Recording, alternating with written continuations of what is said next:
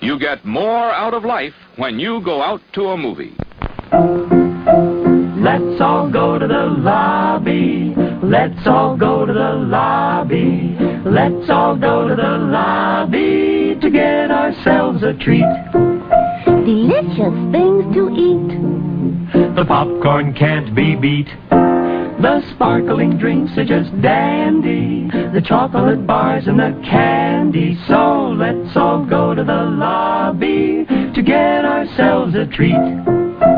Let's all go to the lobby to get ourselves a treat.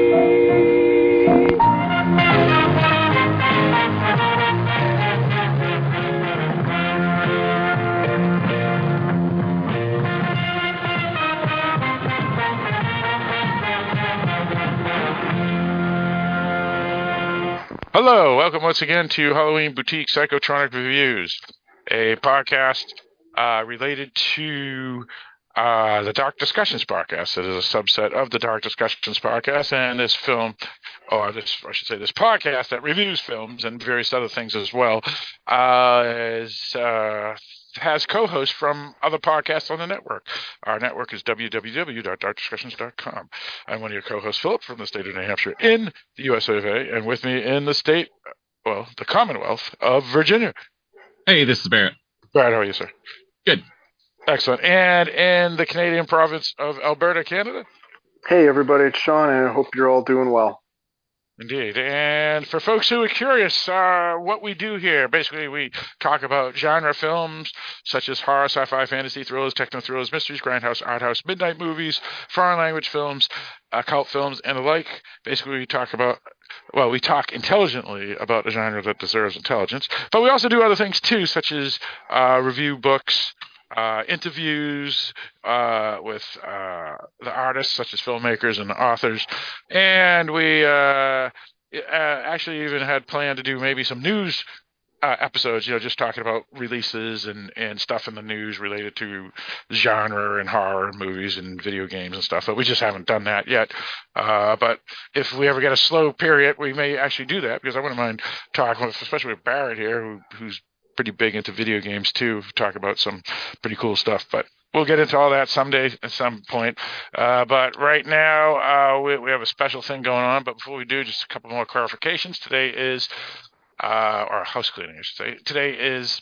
Uh, June 5th, 2023, that we're recording this because some of our listeners, like Pam, are always curious when we record our episodes because sometimes they are not released immediately after they're recorded. Uh, though this this one will be uh, released uh, almost immediately, maybe even tomorrow, depending on if we have to do any editing uh, due to technical difficulties and stuff. If there's no technical difficulties, we can just go right into uh, releasing it tomorrow uh, immediately. Um, also, we have an email, darkdiscussions at AOL.com. that is the email for the entire network. So just write Halloween boutique psychotronic reviews or simply H B P R in the subject, and uh, we'll know it's specifically for the Halloween Boutique Psychotronic Review podcast. Um, also, uh, the website, we do have some other stuff on it too, besides all the podcasts uh, that we do. Uh, Sean, what is that other thing that is important on the website? You can click on the Patreon link, which will take you to Patreon, which is a way that you can be able to financially support your uh, different creators, which would be us, I guess. And in that case, uh, this podcast itself is released free across the network. All of them are. Um, but there's a bunch of expenses that are behind the scenes. So anything that you would be able to financially contribute is appreciated. Uh, a dollar or whatever, it, it all counts and all helps. Um, for every five dollars that you're able to donate each month, you get to pick a movie which will go into a draw then every quarter. And if your movie is picked, then it will be done as a review either on the Dark Discussions main feed or one of the sister podcasts, depending on what it falls for genre, etc. But anything that you're able to do to support us is appreciated, whether it's liking, sharing the podcast, anything like that. But if you can drop even a dollar a month or whatever to help, that would make a difference for us. So thank you for all the support. Indeed. Now, Yes, absolutely. All right, so uh, th- thank you for bringing that up, Sean. Because yeah, any anything that uh, can help contribute to uh, the podcast network is, uh, a great thing. Because again, uh, we're doing this all for free. Uh, we are doing it for quote unquote fun, uh, but we do put in a lot of work and we do put in a lot of time and money to uh, host, have this hosted on the web because uh, we used uh, two companies uh, to uh, host the website and then another company to host the the uh, audio files themselves. Uh, so uh, any money, Well, uh, and don't, yeah, go on. don't say we because it's Phil that does a lot of this and most of it, I would say. So anything will will help out there. Yeah, yeah. I- I mean, I'm I'm the one that that that uh, pays for the um, the websites and the audio file site. Uh, so obviously, any, any money that that comes in will help uh, pull me out of the red when it comes to that section. But we all of us here, in the sense that uh, both uh, like Sean and, and Barrett here. Uh, are spending their time doing this rather than doing something else, so uh, uh, that should be noted as well. But yeah, yeah, the, the main thing really is is the cost of the of the two items. So even if I we ha- do work, maybe I do a little more work because I'm I'm hosting, I'm editing the files and stuff.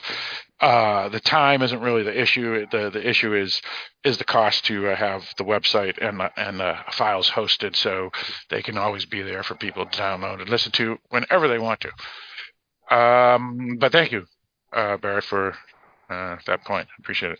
Um, all right, so uh, Barrett, uh, speaking of uh, you, uh, what what do we got here? What, what what's going on that's uh, different this with this episode compared to other episodes uh, that we usually do? What, what what's going on? So it's LGBTQ month, and we celebrate that by um, watching some LGBTQ movies and uh, reviewing them. Um, we do one a week for all of June.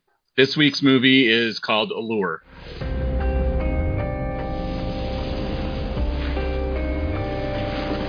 This is a spare room, not much to clean in here. This is my daughter's. I really like your poster, by the way. Thanks. God, could you imagine seeing them live? I had goosebumps just thinking about it. Happy to see you. Me too.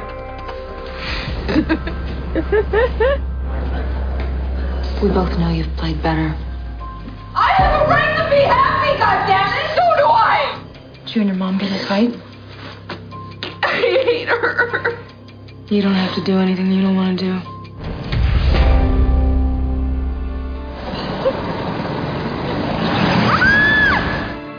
Glad you're here. Me too. As your father, I'm naturally curious about what you're doing. I'm worried, is what I am. Detective Dozier, pleased to meet you. I'm on record saying that I don't know anything about you and I have no idea where you are. Just won't tell them. I'll make something up. I'll never believe you. How do you know? I was wondering if I could give you some um, missing posters of my daughter. Well, what kind of trouble have you gotten yourself into? I haven't gotten myself into anything. I lied for you. To protect you. I want to get out! Laura! Laura!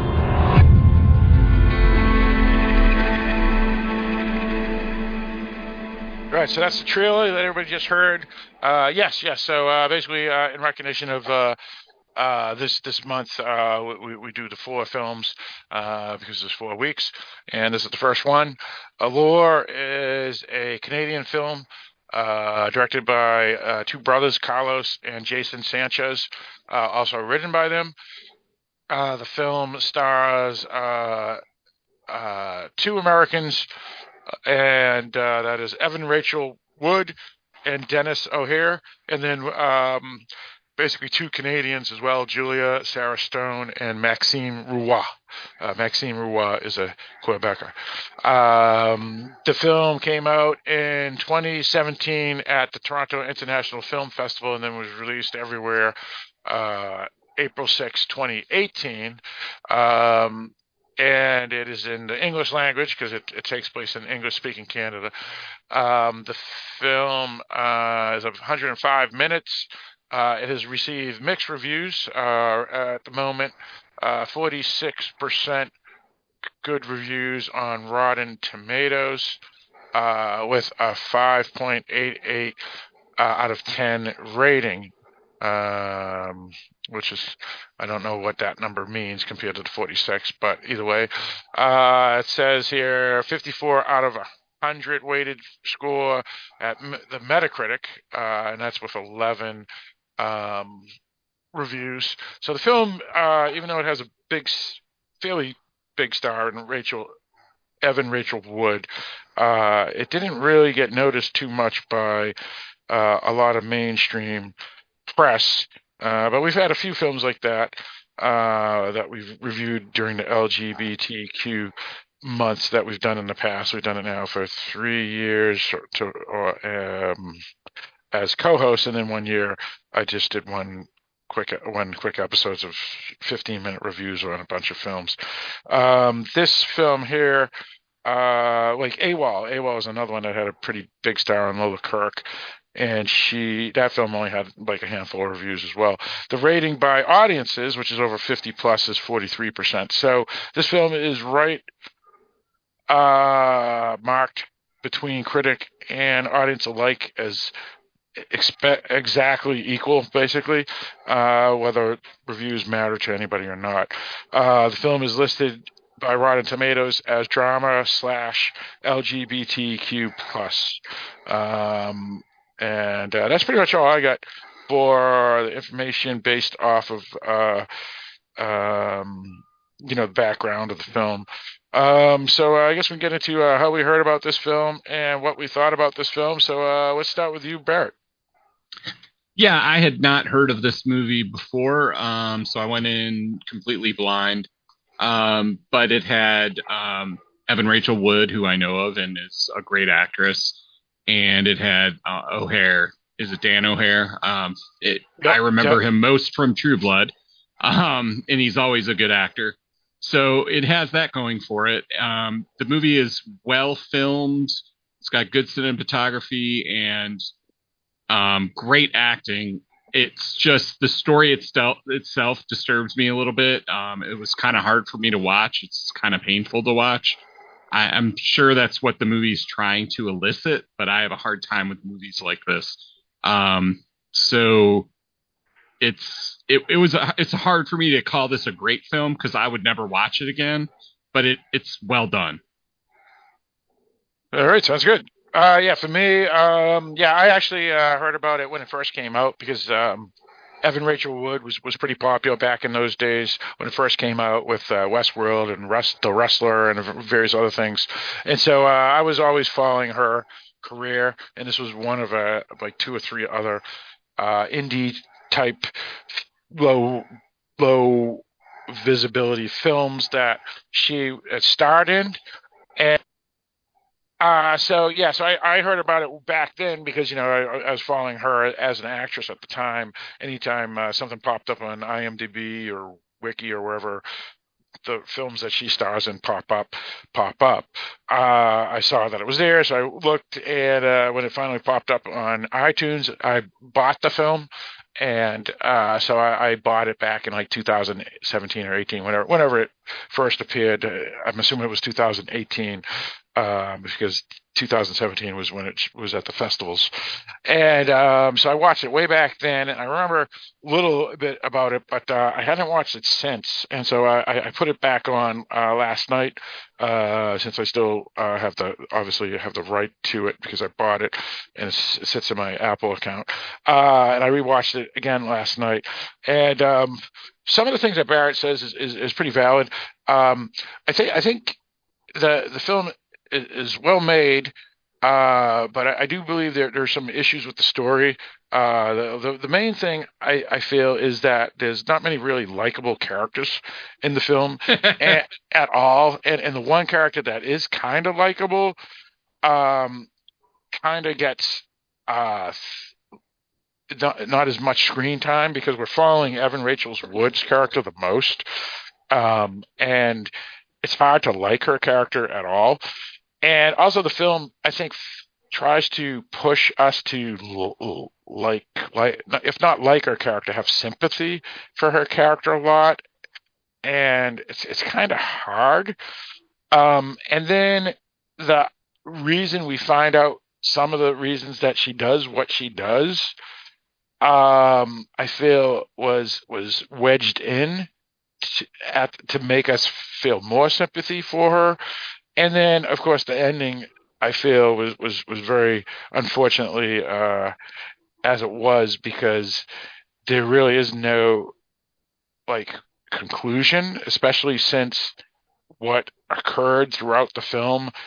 Um, there would most certainly be uh, something that would happen that I'm assuming it should happen, but I mean it's hard to talk about right now. But I, I'm assuming it should happen, but here it, it makes it look like it, it won't, and and so it, I, I Yeah, we can get into that for sure, and uh, when we get into spoiler territory, because I have some comments on that for sure. Yeah, yeah, yeah, yeah. So, so it, it's even though it, it's a f- slash drama slash thriller slash LGBTQ plus film, it's it's kind of more of a character study and a weak character study at that. Just and and also hard to just like the character. Uh, but we'll get into all that later. So, as a film, I don't know if I would recommend it um, because it is disturbing, as Barrett said. Plus, um, there is the the character is just so despicable, at least in my opinion. Even if she is damaged goods, it, she's still just a bad person. And then also, um, um, the nudity and sex, it, uh, it, it's it would most certainly be something that that uh, Grindhouse and and people like that would like because because you get to see pretty much everything of Evan Rachel Wood and she's a pretty attractive woman. So so that may be a positive thing for some folk, but um, again, the context of of even that nudity in this type of film rather than a midnight movie. You know, if this was from 1973 silly Italian film where the same topic was in, and it you know it's more tongue in cheek and it's oh it's just grindhouse. Here they're trying to make it quote unquote a real film, so even even with the nudity in it, it, it could be hard for even grindhouse people to say yeah this is a, this is a, a good midnight movie. Uh, so yeah, um, good enough, but uh, it'll it'll be tough to rewatch uh, again. Uh, so yeah. Um, uh, that's my opinion. Uh, let's go view Sean Fox. Uh, I had not been aware of this movie prior to watching it yesterday. Uh, I will say it is well acted. It is shot very well. It is disturbing and dark, and I will never watch it again. um, again, I think, again, the cast and what they're asked to do do a very good job, but it doesn't make it enjoyable to watch. And the subject matter was very much cringeworthy throughout. Uh, so either I cannot imagine myself recommending this to anyone unless I want to lose them as a friend. hey, I got to say one thing about this because I think it's important to note. This is more disturbing to me than that Asian film we watched last year, which I can't think of the name of. Yes, I will go. I Oh. will go with you on that. I will accept that. Because this feels more real. Yeah, yeah, yeah. I, I, I concur. Uh, yeah, for the people that are curious, what Barrett's talking about last year, we did, as we've noted, uh, for uh, LGBTQ films as well. Uh, one of them was from uh, Japan, and that one was um, and a I guess a Netflix exclusive, meaning that they Netflix was the one that bought the the the American rights to to release the film, and that film uh, was entitled, and I'm trying to find it here. Uh, let me see. So if I press this here, Yeah, that one I wouldn't be like, I wouldn't be like horrified to see it again. yeah, yeah, that, this one I would. uh, that was Ride or Die. Ride or, Ride or Die. die. That's it. Yep, yep. Yeah, yeah. But I know Um, disturbing came up when we talked about that film because we felt disturbed by it. But it's not the same kind of disturbing at You know, all. it's a different kind of disturbing. yeah, exactly. Yeah, yeah, yeah. Actually, the, the the the one that would be hardest to rewatch, even more so than this one, or uh, Ride or Die, is Ammonite because that was just so boring as hell. The Well, one yeah. like Kate Winslet and and Yes. Sharon Ronan. yeah, but then I could get my sleep. Yeah. Well, I I mean, I mean, at least that film had Kate Winslet, um, you know, but but it was still boring. Um, all right. So either way, either way, that uh, you know, you know, we're we're men. Uh, so uh, let's get it back into this film here. So, uh, er, Barrett, do we have a wiki? We do. In Wiki, wiki, wiki, wiki. wiki wiki wiki wiki. a house cleaner meets a teenage girl and convinces her to run away and live with her in secret. Okay. Doesn't give much away. No, no, it does- doesn't but it even gives, yeah. doesn't even say what the relationship is. It just says Right. that a teen, teenage girl uh, uh, doesn't basically doesn't like where she lives or something, and someone offers to let her live with her, and that's it. So I like it. Yep. I like I like that. Doesn't say It's much. vague, nice and Yeah. vague. Yeah, I mean that may be unfortunate for people who are watching the film and they go, "What the hell?" Is this? but but but but yes, yes, it doesn't say much. Uh, all right, so uh, what do we do here on the Halloween Boutique Psychotronic Review podcast? Uh, besides doing this uh, uh, month Pride LGBTQ or, or just lesbian art house films uh, for the month. Uh, what we do is we review the films as we somewhat just did. Uh, appears that we were all three of us felt the film was well done, but um, not necessarily a great film, uh, and even a film that uh, is hard to enjoy just for the fact of the characters. But uh, what we also do here is we critique and dissect. Uh, so at some point we will actually talk about everything and anything uh, related to uh, this film. Uh, so uh, the twists, the subject matter, what the director and screenwriters and producers are trying to portray and and say, and of course even the ending we, we would talk about and twists and whatnot. So uh, that's what we do here.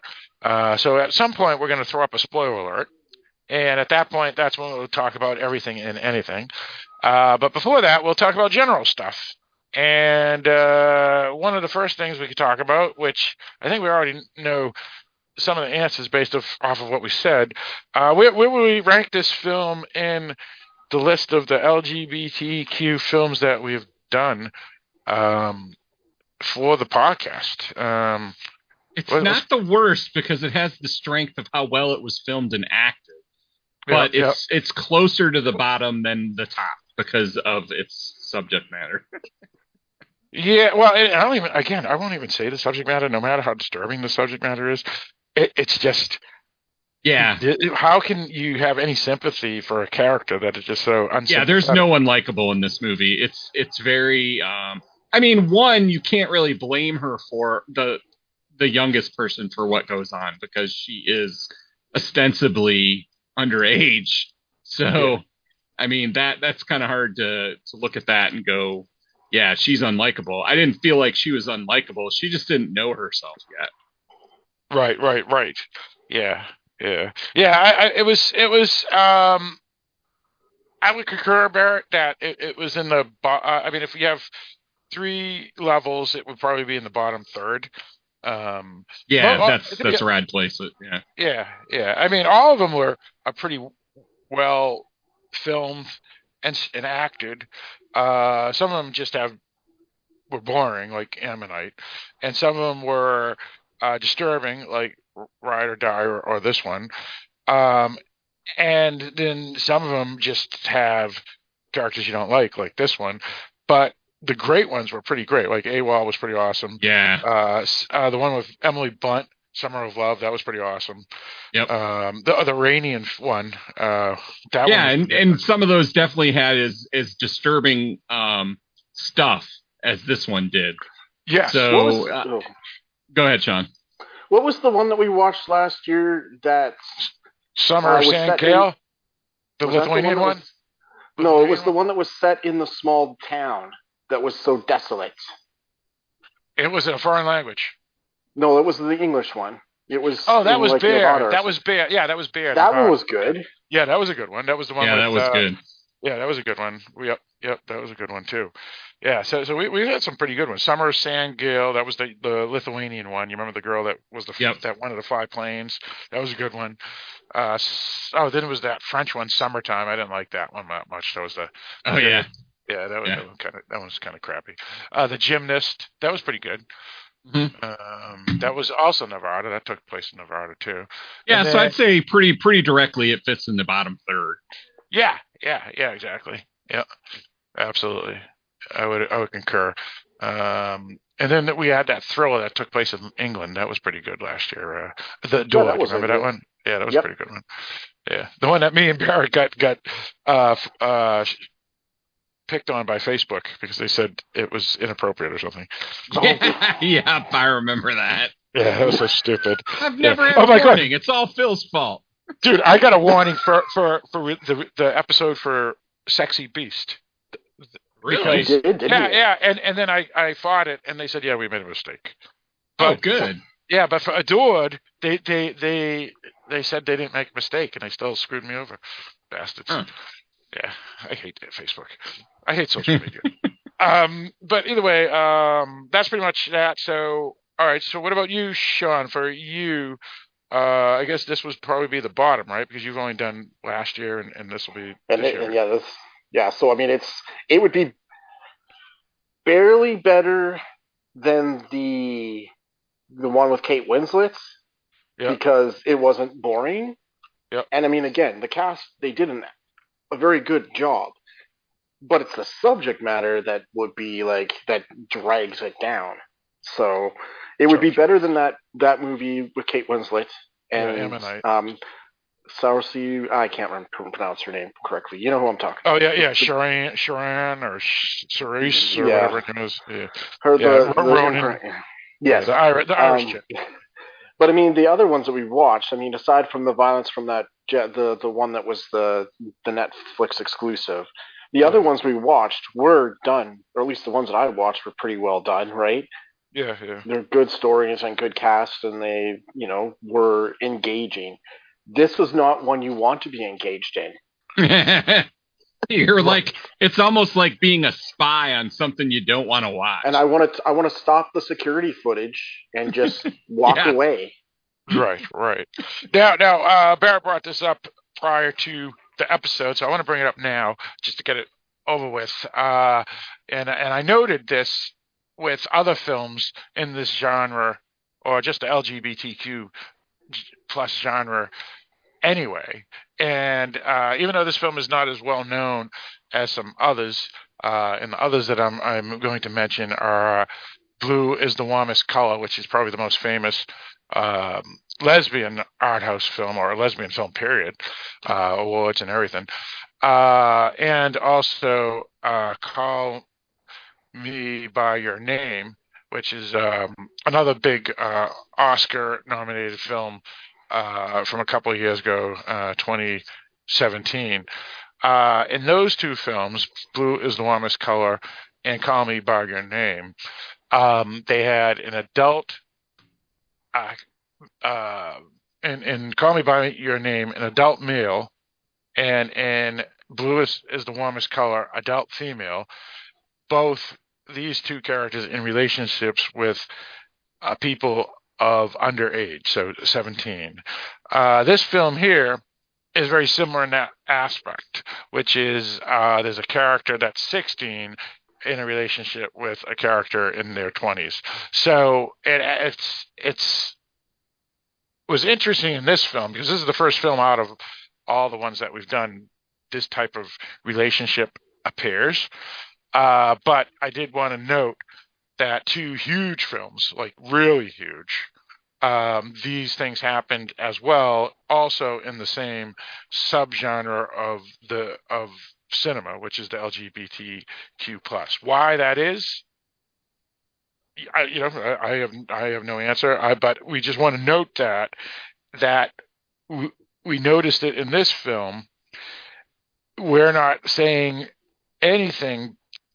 But again, we went pretty much blind into this film to watch it. Uh, like I said, I saw it like six years ago and forgot it. And then uh, the other two folks on this podcast ha- hadn't seen it yet.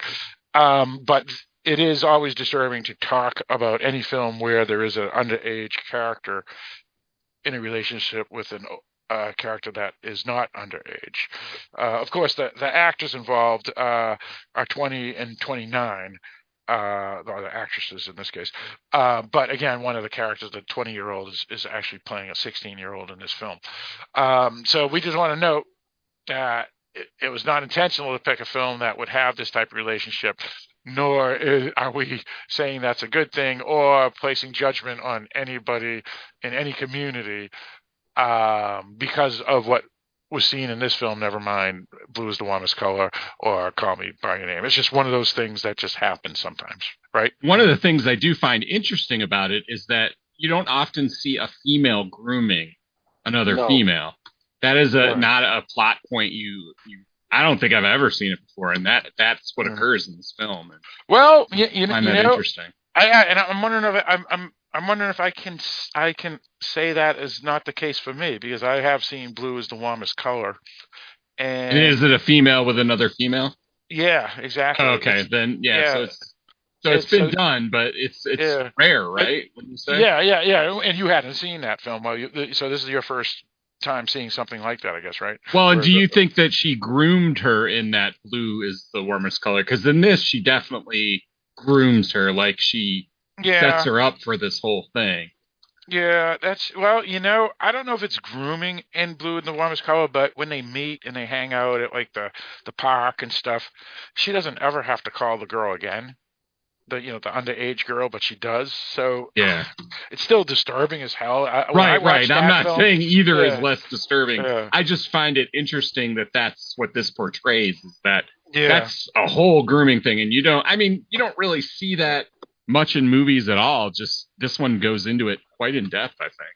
Yeah, yeah, no, that's true. That's true. And, and the thing is, is even with with, with blue is the warmest color, um, those characters, you could argue are, are damaged goods. So maybe the the this film and that film, they just have people that have behavioral health issues, and and that's why it occurs. And and and in those these two films, I have not seen Call Me by Your Name so I, I can't speak for that film, which is male and male, and whether that was a grooming situation or not. But just any any relationship with someone underage, grooming or not, it's just disturbing as hell. Yeah, it feels Um, icky. It feels yeah, icky. Yeah. So- but that's a fair point because again, there can be, I, I- because I don't even know what the definition of grooming is in that sense. Because if anybody's underage, are they being groomed? You know what I'm saying? So I, I don't know. Well, yeah, I think that you're right. It, I, they probably are being groomed, but this active, this is very active grooming, not just yeah, like- yeah, yeah. This one, this one, it's almost like one of the main plot points. yeah, yeah. Right, right, right. Yeah. So because Well, this is a strange film. Go on, go on, Sean. Yeah. No, I was just going to say, and once we like, we're still in not spoiler territory, but one of the characters' mental states Yep. plays a big part in what is Yes. taking place. Where we can get into it when we get to the spoiler territory, but Cluster B. yes, exactly. Like you totally check, check, check, check, check, check. Like everything that character's doing is check, check, check, check, check, check, check. Well, and Yeah, it's and- interesting because there are cluster Bs that are not like obviously damaged. She is obviously damaged, and that's what's causing her to be cluster B. Oh, oh, oh, right, right, right. Yeah, some cluster Bs are just cluster Bs because they're, They're just evil. cluster Bs. Yeah, yeah, she's and then some cluster Bs become cluster Bs because of their history, and then they themselves become cluster Bs and evil as well. It's just Yep. that they're created rather than born that way. You know, and, and and I think that's that's the thing that's interesting about psychology is that people always ask that: Are cluster Bs born or is it Or made, right? Or made, right? Because well, and I think it's all you know It could a be lot both. of both. It, it's Yeah, always both, both. yeah. Like Yeah. some people might have been through the same exact experience as her and not turned out that way. right. Um, some- they might have oh, done the yeah. damage to themselves, but not others. She seems to externalize it all.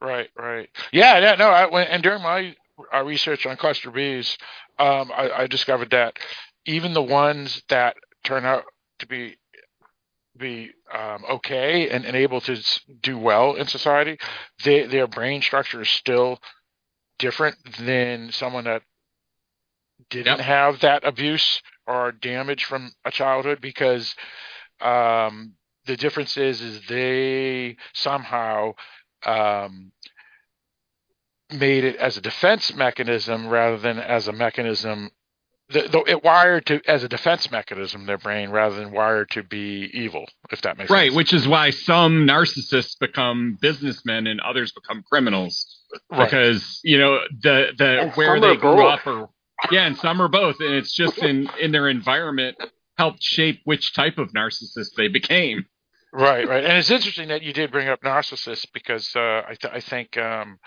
uh, it was you, Sean, that, that texted me off the record that this, was- this was this was out of the four four cluster B personalities, this one fell, at least in your opinion, as narcissistic personality disorder, which is one of the four cluster And- well and i think it's the And- most obvious to us right yeah, yeah, I, I, I would say I would say so for sure. Yeah, absolutely. like psychopathy takes on a different thing like you know if you're killing people you're trying to hide that most likely if you're a cluster b psychopath Yeah, So- yeah, yeah, and it's not hist- it's not histrionic, right sure. And, and and so the only other one is borderline, and and uh, it didn't look like borderline either. So it has to be narcissistic personality Yeah. disorder. Not Yeah. that that where we we are psychologists or that we i actually have a psychology degree but i don't okay, use but, it, but so. well, well, even, even but my second point was whether we did or not was it's not like we sat down with this character and Right. and, and you sat down with this character and you know had them analyze them exactly. So so we're it's just based off of what we see, you know, just like you know and, whenever you, and personal experience dealing with those types of people. yeah right right right yeah And- and- exactly right and you don't have to have uh, a degree in a- in a sense because you know it's like You don't. it's like it's like you know those those reviewers who say the top 10 best psychopaths in movies you know? I mean you everybody knows who that that anton chigurh and darth vader and dracula are psychopaths right? I mean you don't have to say otherwise. And then Then i'm not so sure about dracula. I'm not so sure about dracula. well, all right, fair enough I, I, uh, yeah either way either way he's either a way lover not a fighter yeah, yeah, all right fair enough fair enough I- He had Yeah, some yeah. religious disagreements, and it went sideways. Yeah, there you go. So anyway, um, so yeah, so this film is going to have uh, numerous things. Obviously, it has an LGBT. Well, let me rephrase that because it's it's a specifically a lesbian relationships, but but it also has other things, including behavioral health um, moments. Uh, some reviewers said thrower moments. Um, I'm not sure about that. yeah, I, I mean, and then uh, it's definitely dysfunction for sure. A lot of dysfunction. I guess Um, the thriller moments are in there. Um, I don't call them thriller moments. They're uh, just destructive moments. Yeah. Or Yeah, uh, disturbing. Yeah, or Yeah. disturbing. Or Yeah, both. Yeah. yeah. So I think we Uh, should just skip to the the spoiler part because it's that's going to be hard to say anything else. well, one thing spoiling. before we do that, okay? Yeah, there, there could be a couple of more things. Yeah, go on. Sure. Yeah. Um. So, did anyone else feel like there were some weird cuts in this movie? Like all of a sudden it cut over to something else, and like it felt like there were parts of the film missing. I, I And don't know I what. will add to that, Barrett, because I mentioned this to Phil. They had moments where I felt it was like Game of Thrones when, like in the the Battle of Winterfell, when it's the dark and you can't see anything. Except this was even worse dark. so I don't know what they were intending, and I, maybe I don't want to see what was being intended. But it was just Hmm. very weird that it would go to like these very very dark sequences. I can't see anything. I'm like, okay, well, Right, right. Well, yeah, and that that that that's an interesting aspect because both of them are. One of them is editing, and one of them is cinematography. And you could even also just say it's it's um, the direction as well because the director director has full authority of what where the cuts should be, but uh, and also even the number of takes, right? Because if there's a bad ta- that Mike from Dark Discussions podcast always has a great point, and he always goes doesn't even though actors look great in a film and they win an Academy Award, it's also because they did like 20 takes or 40 Yes. takes, and, and then they just take the best one. And so, Right. if, you, if you do 40 takes, you, and you you get the best one. You're one, bound to get one good one. What happened with the prequels of Star Wars? yeah, no kidding, right? So, um, uh, uh, so or, or even the even the the the the post ones Yes. too, or the last three ones too. But uh, but yeah, but uh, my my thing is is that is that yeah. So so if they are the ones that can choose the best takes, the director, also you would think they would choose the best um cinematography shot the one or, the- or the Yeah. best the best cut so yeah i don't i don't know. It, it, it that's a good good point. I mean again this is probably a low budget film. It's an indie film. It's a canadian film. Uh it got money from quebec and, and the canadian government uh, you know in their usual uh, thing. Uh it doesn't say here anywhere the price of the film but it, it can't be that much. And even though evan rachel wood and and denis o'hare are, are fairly well known um they're, they're not like A-listers in the sense of like Julia Roberts was no, back yeah. you know, you know, you know. I mean, they're still big, but they're just they're not definitely huge. So they're not making you know fifteen or twenty million dollars a film like like Emily Blunt can. So I don't know how much this film cost, but maybe, maybe it was a budgetary thing. I don't know. Um, yeah, just there were some weird sections, and I wouldn't say it was bad. It just felt like there was something that was in there that they took out that was missing that should have been there. It Sure, like changed the the flow of it, right? Yeah, yeah. yeah, yeah, that's true. That's true. They just obviously s- stuck out there like a sore thumb. Yeah, yeah, that's that's that's exactly true. I, I would concur with that statement. Um, let's see what else. Uh, uh, any, any other you know um, generic things related to uh, art house lesbian films or drama type films like this one that anybody had uh, before we get into spoiler alerts? Anything else? Anybody on your list? Uh, Barrett, you said you may have had a couple more things. I don't know. No, that was it. That was the main one I wanted to bring up because I wasn't right. sure if it was just me or if others felt the same way. Sure, sure. And Sean, you pretty much said you were ready to get into uh, the spoiler section. So let's do that. Let's uh, throw up the spoiler alert. So uh, at this time, if you have not seen Allure, which can be found anywhere uh, VOD is available, it may actually even be on Netflix or something. I, I have no idea where it's it's at at this moment. Um, did, where did you guys get? Did you guys have to rent it? Prime. I had I to got it rent it Prime. off of E1. I don't Oh, even know oh. what that is. Okay, and and E1, you you rented it uh, first time using it, right, Sean? Yes. Okay, I don't yeah, know what. E1 is, so I don't know what it is up here, but that was Right. the only way I could get it. It was actually free on two services for me, so Prime it and was something five else. dollars for me. Oh, that's All right. so that's what two fifty for you guys.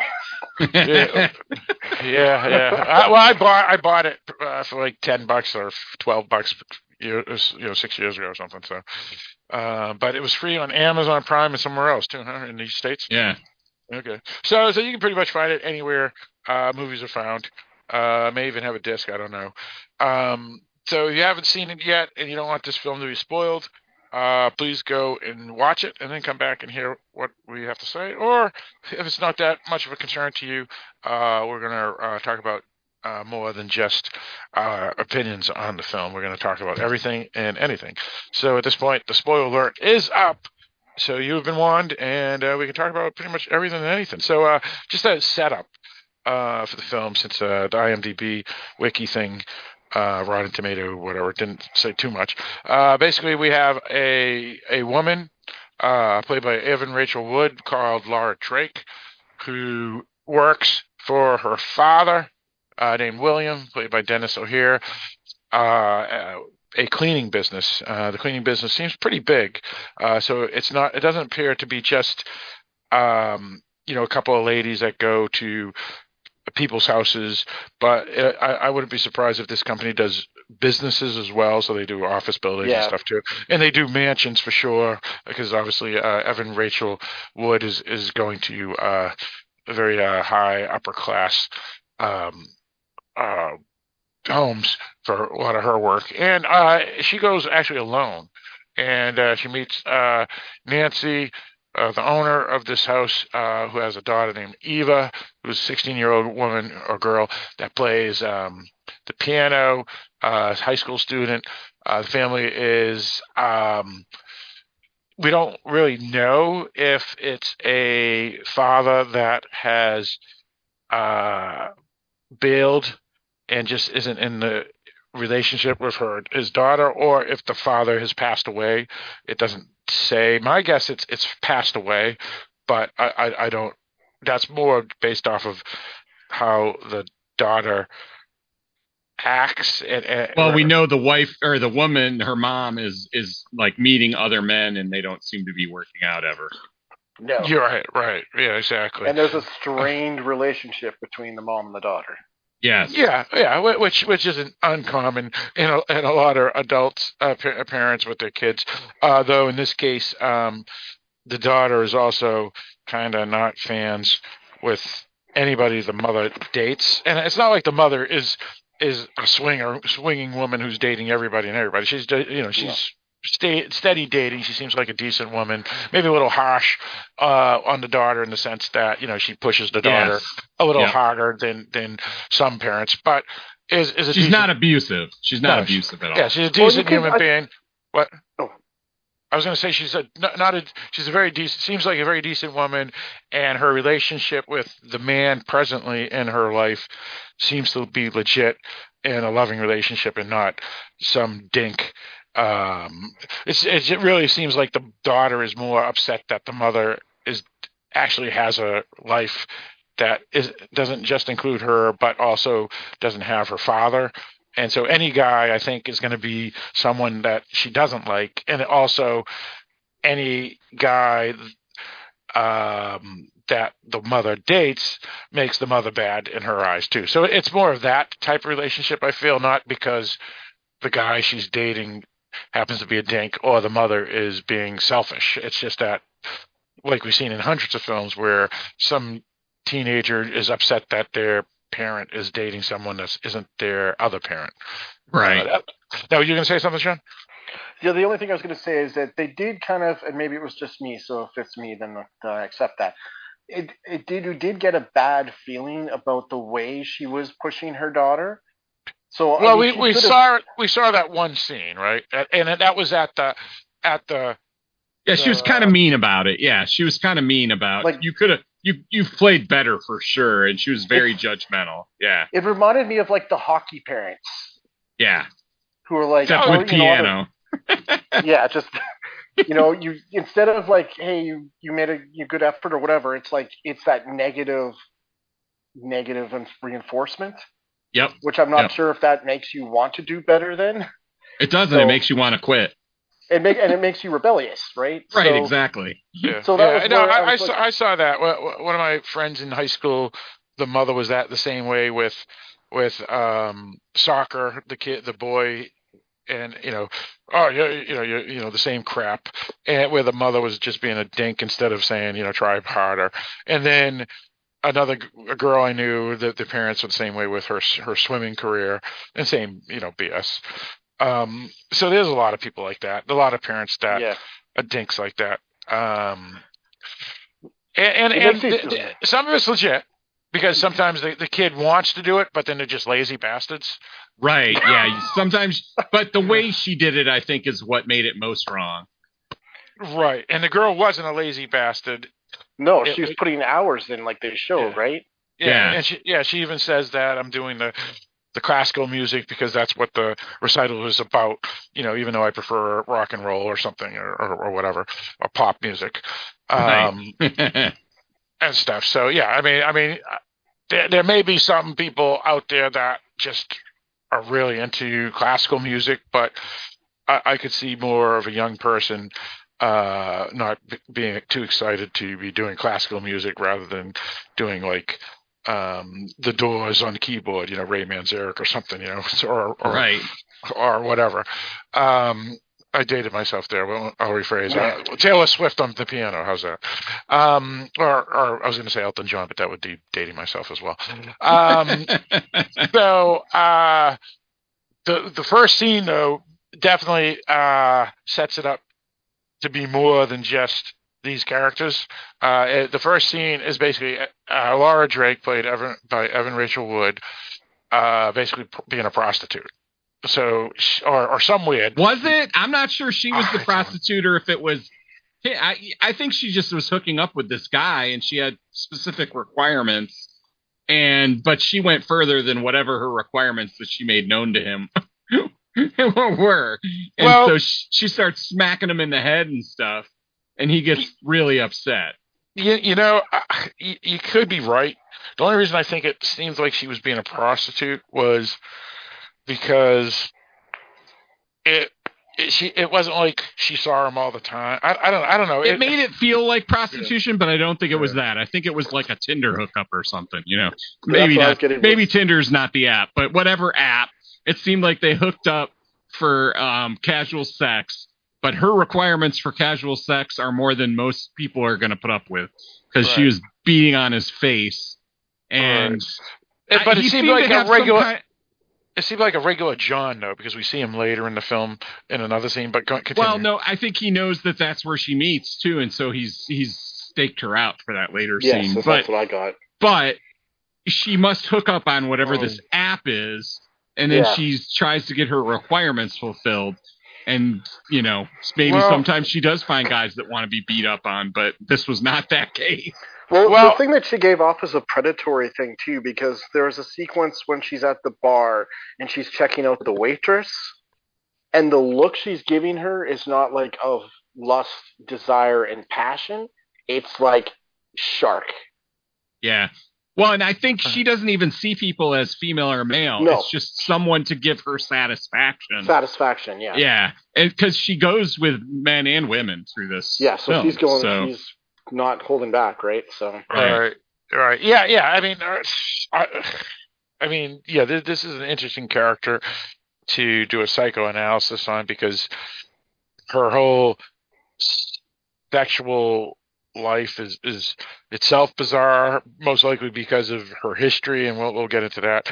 But but um, it's definitely um different. It's definitely different. Um, so yeah, we'll we'll get into all that too. Uh, but either way, that first scene made it made me like this girl is this woman is is a psycho. well, and she calls Uh, him a faggot, and Yeah, she does. Yeah, not and- like and- that. Yeah, yeah, yeah, and and just what she And- said, like he didn't. She he you didn't satisfy me. yeah, yeah, and maybe- she kept on saying that that that you're useless to me when you're soft and Yeah. other stuff. So he seemed to have some kind of issue with getting hard too. So that was a little Right. weird. Well, I I mean, I you know, I but you know, since maybe, maybe I don't know. I mean, that the whole thing is that weird to me that Yeah. I could see like you know like it becoming a turtle. But the thing is, is is if he is into that stuff, eh, which he may, I, I Well, that's don't a know. kink for some people, right? then, then, then then, then, yeah, he should he shouldn't have had any issues, right? But he does. it felt like performance anxiety. Yeah. Yeah, right. well, that- It- that's yeah, and that thing. could that could be for Yeah, sure. Maybe he hasn't done this before. Right. At least not it- that way. it is it is a performance more than a relationship. So it's like just well, and he's having the performance issue before they even start, though. Yes. Yeah, yeah, yeah, yeah. So basically, he puts a uh, oh, and he has to wear a a, a thing around his eyes, uh, you know, to to cover his eyes. Yeah, before he even comes into the into the place, In- right? He Into, puts the, into the, mask. room. Yeah, into Yeah. the room. Yeah, yeah. The blindfold. Yeah. So it, it's it's just weird. It's just. You- all right, let, let me rephrase. Um, whatever your kink is, that's fine. But for me, I immediately was like, okay, the I uh, this person's weird. Opposed to masks, but getting beat on in the face, that's not, you know, yeah, that's not my kink. Right, right, right, right. Yeah, yeah. You didn't seem like a sadomasochist, right? No, no. Well, and and yeah, he got pissed, so he he gets throws her off after she punches him in the head, and then he she go he goes you're you're crazy or something, and then she says the f word, um, the the, the slur, and Yeah. that that pisses him off even more, and and it's just the whole thing's just weird. So yeah, um, now the directors and writers, which are the same folk, they make her kind of goth looking.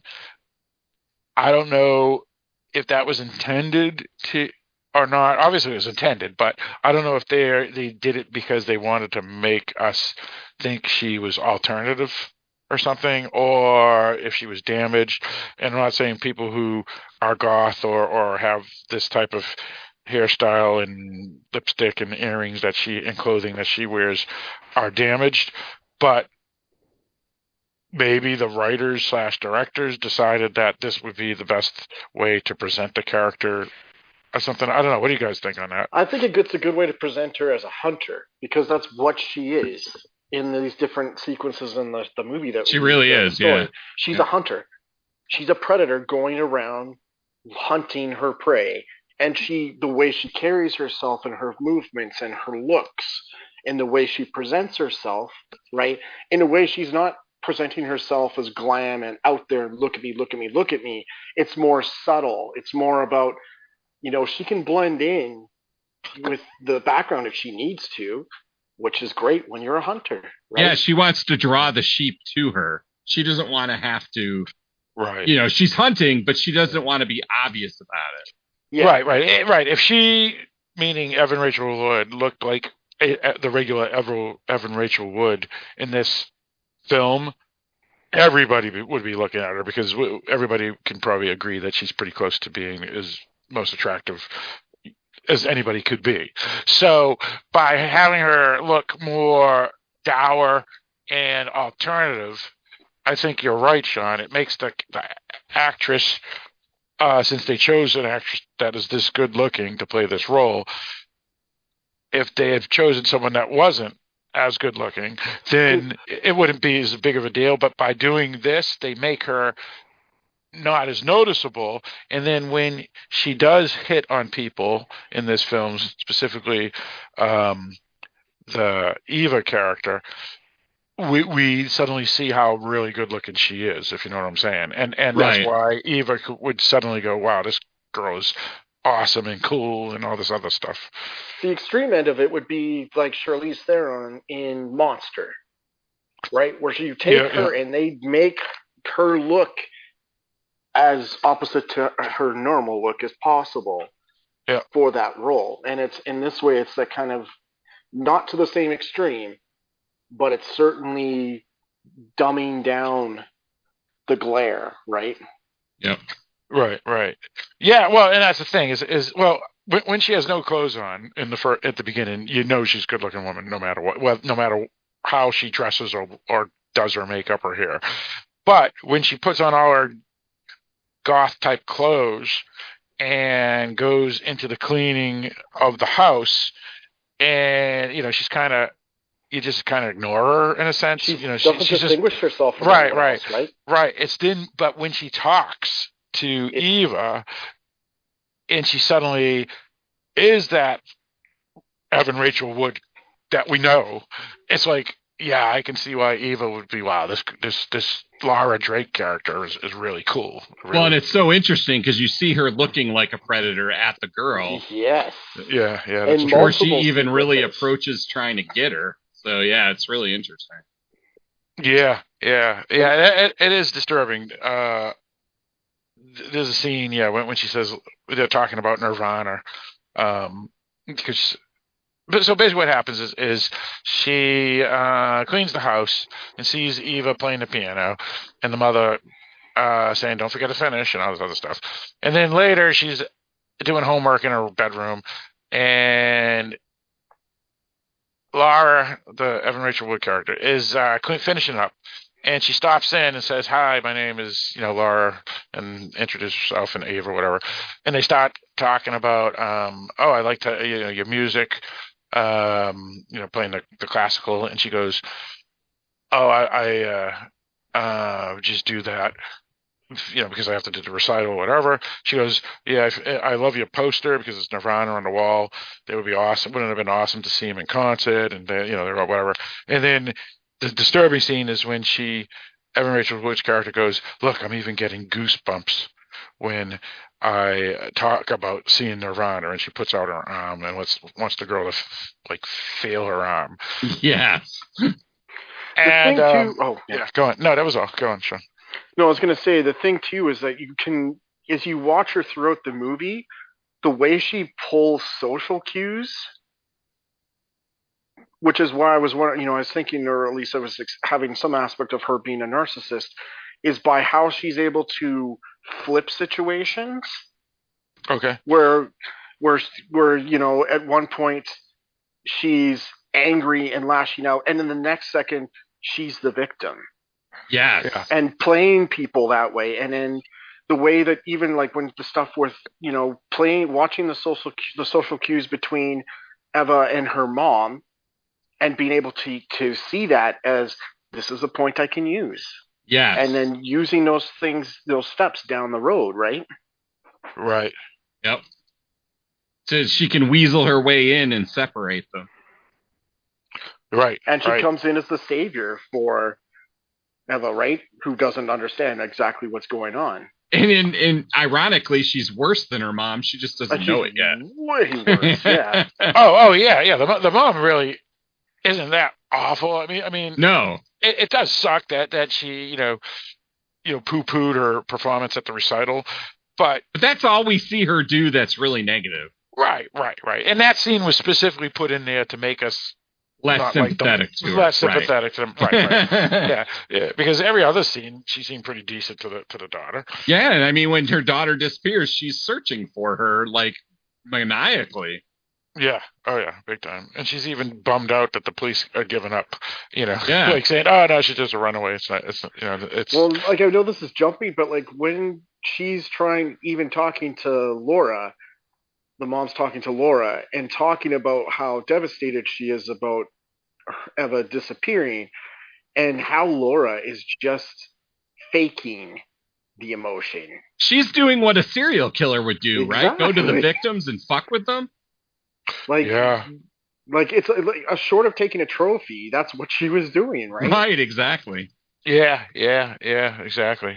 Yeah, yeah. It's and true. but and being able to manipulate, like, because she throughout the movie she's manipulating people left and Well, right. and she goes to the house and says, "Yeah, I'm sorry," blah blah blah blah blah, and, and whatever. takes the posters and right, it's just You know? terrible.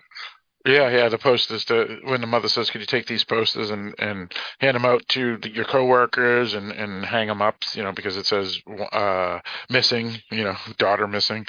Yeah, yeah. It's Yeah. it's it's pretty tough. It's pretty tough. Um, and it just makes. And that's the thing. That's what the problem with this film is. You don't like Laura. She's terrible. She's just a horrible human being. And No, and even I- with they give that early scene with her dad, and you can tell that the second I saw that scene, I knew that he had done something to her. We were Okay. never really clear about what he did to her. I'm assuming he molested her, but we don't know that for sure. Right, right, right. Well, yeah, and and exactly. I mean, it, it's just a strange film because they show her in that weird sex scene at the beginning, and then they just show her as a dink throughout the film, and then they show her as a predator, and then they show her as a statutory rapist, and then they show her as a uh, person that manipulates as a narcissist. All these other terrible things. They also show her getting abused when those two guys attack her. Well, that, and that's what I was going to say. So, so whether we see her getting uh, uh, beaten up by these two guys, whether we see or figure out that her father and her uh, relationship isn't that good for various reasons, she's just a dink, and then she's a dink to her brother. So, I mean, yeah, so- and she lies about her dad when she tells Eva that he's the one that did it to her, yeah, yeah, right, right, exactly. So, and then uses that to get mad at Eva when Eva gets involved. right, right. So, I, I, I don't know what this film is trying to tell us with Laura's. Oh, wait. I I have an answer, Phil. All right. To quote a certain gentleman named uh, Eric, people Yep. suck. Yeah, yeah. I mean, she she sucks. She does, and and the and all the people around her do too, pretty much, except for Eva, and even uh, you know that. Uh, but but I, it's just a strange film to make because you're. It's like, are we supposed to root for this girl? It's like meaning Laura. I don't I don't think it wants us to root for her, but it definitely tries to make her a little more sympathetic than is acceptable because Yeah, despite anything that happens to her, she still becomes what was done to her. Right, right. Yeah, yeah, yeah, yeah. She's she's just a terrible, terrible person. And no matter her history, it's it's all awful. But as as you said, Eric, I mean Eric, why did I call you that? I'm sorry, uh, Barrett. Um, it it do- uh, it. Well, actually, it was you, Sean, that said it. Mm-hmm. Um, you know, people, not all people become, har- uh, you know, No, it was uh, Barrett who said that. Who said that it uh, doesn't like we can all have trauma. Yeah. We respond to it differently. The difference is is that she became a predator Yeah, yeah. as opposed to others who. And again, I'm not judging people on how they deal with trauma because trauma is different for everyone.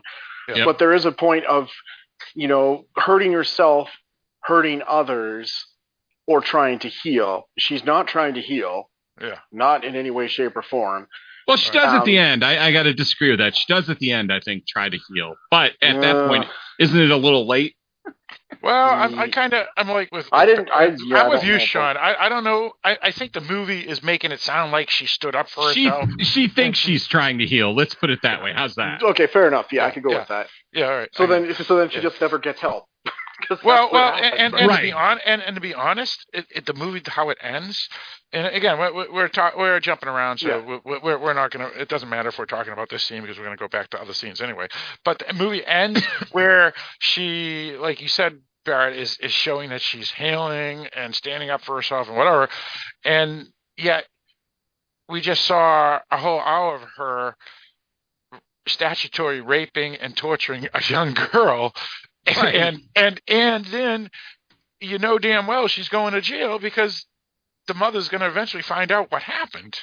Well, So- that that's what I wanted to talk about. So I can see there I can see her not telling her mom anything because she's was so mixed up about this whole thing and she does come to a conclusion at the end and finally leaves, but I'm not sure she hated her. I think she felt bad for her and I don't know that he she would have turned her in. Well, I don't mean that, but but intentionally turn her in. You, you could be right. I, I still think I could see her doing it, but because she's going to wise up to see, oh my God, this woman, what this girl did to me is absolutely horrible. But I could also just her see talking to her mother and saying, "Yeah, this is what happened, Mom. I was with this girl, and this is, and I, I couldn't leave, or or or whatever." Um, and that could be enough too. You know what I'm saying? Yeah, or she she could just say I was gone, you know, not tell her mom any details at all. It's possible. Well, But- my thought was going Yeah. along with this too is that she's going to be irreparably affected by Yeah. what happened. Now she's damaged, right? And how Yeah. where b- oh, big time, big time. Yeah. where So- will she go with it? Yeah, and the But I- mother's damaged too because Yes. of what happened. Yeah, yeah, Yep. because of the trauma caused with the loss, right? Yeah, yeah, And it just it's like all the uh, unless the the movie is about the fact that the ripples of destruction go everywhere.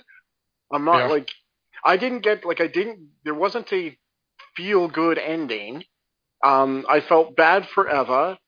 Um, the Laura character I don't think will change. And I and again, this is just me, so I'm not saying that that's what was intended, but I didn't get the feeling that she was truly remorseful because I don't know if that she understands what actual remorse is. Oh, I, I, I think you're I- absolutely right. I think Right, she- I- I, I feel think her- she's an NPD, narcissist personality. She doesn't care. Her dad is- felt it's- more than just her. she did. yes, and I think, and again, l- let us talk about say this again. Abuse of any kind is terrible, especially for children. So we don't get fully what understand what happened. I don't think we need to. We know it was bad, but the thing is, is it then doesn't justify the person, the the victim, then becoming, Becoming a the predator victim, and yes. harming other Yeah. people and causing Yeah. more victims. Right. Yeah, exactly. Exactly. But then there's also the point of, you know, someone that's damaged that much that hasn't gotten into any type of system for help, how do they help themselves? So I think that's another point of the movie is all of these people, all of them, none of them realize that they're damaged as much as they are, and they don't know how to ask for help and they don't know where to get the help, and they just keep feeding on each other to make things worse. So what what's the the film trying to tell us then? Because all we we're seeing is that they're all dysfunctional and damaged, and we hate them all. Because Well, I that always- might be all I'm it's trying saying- to tell us.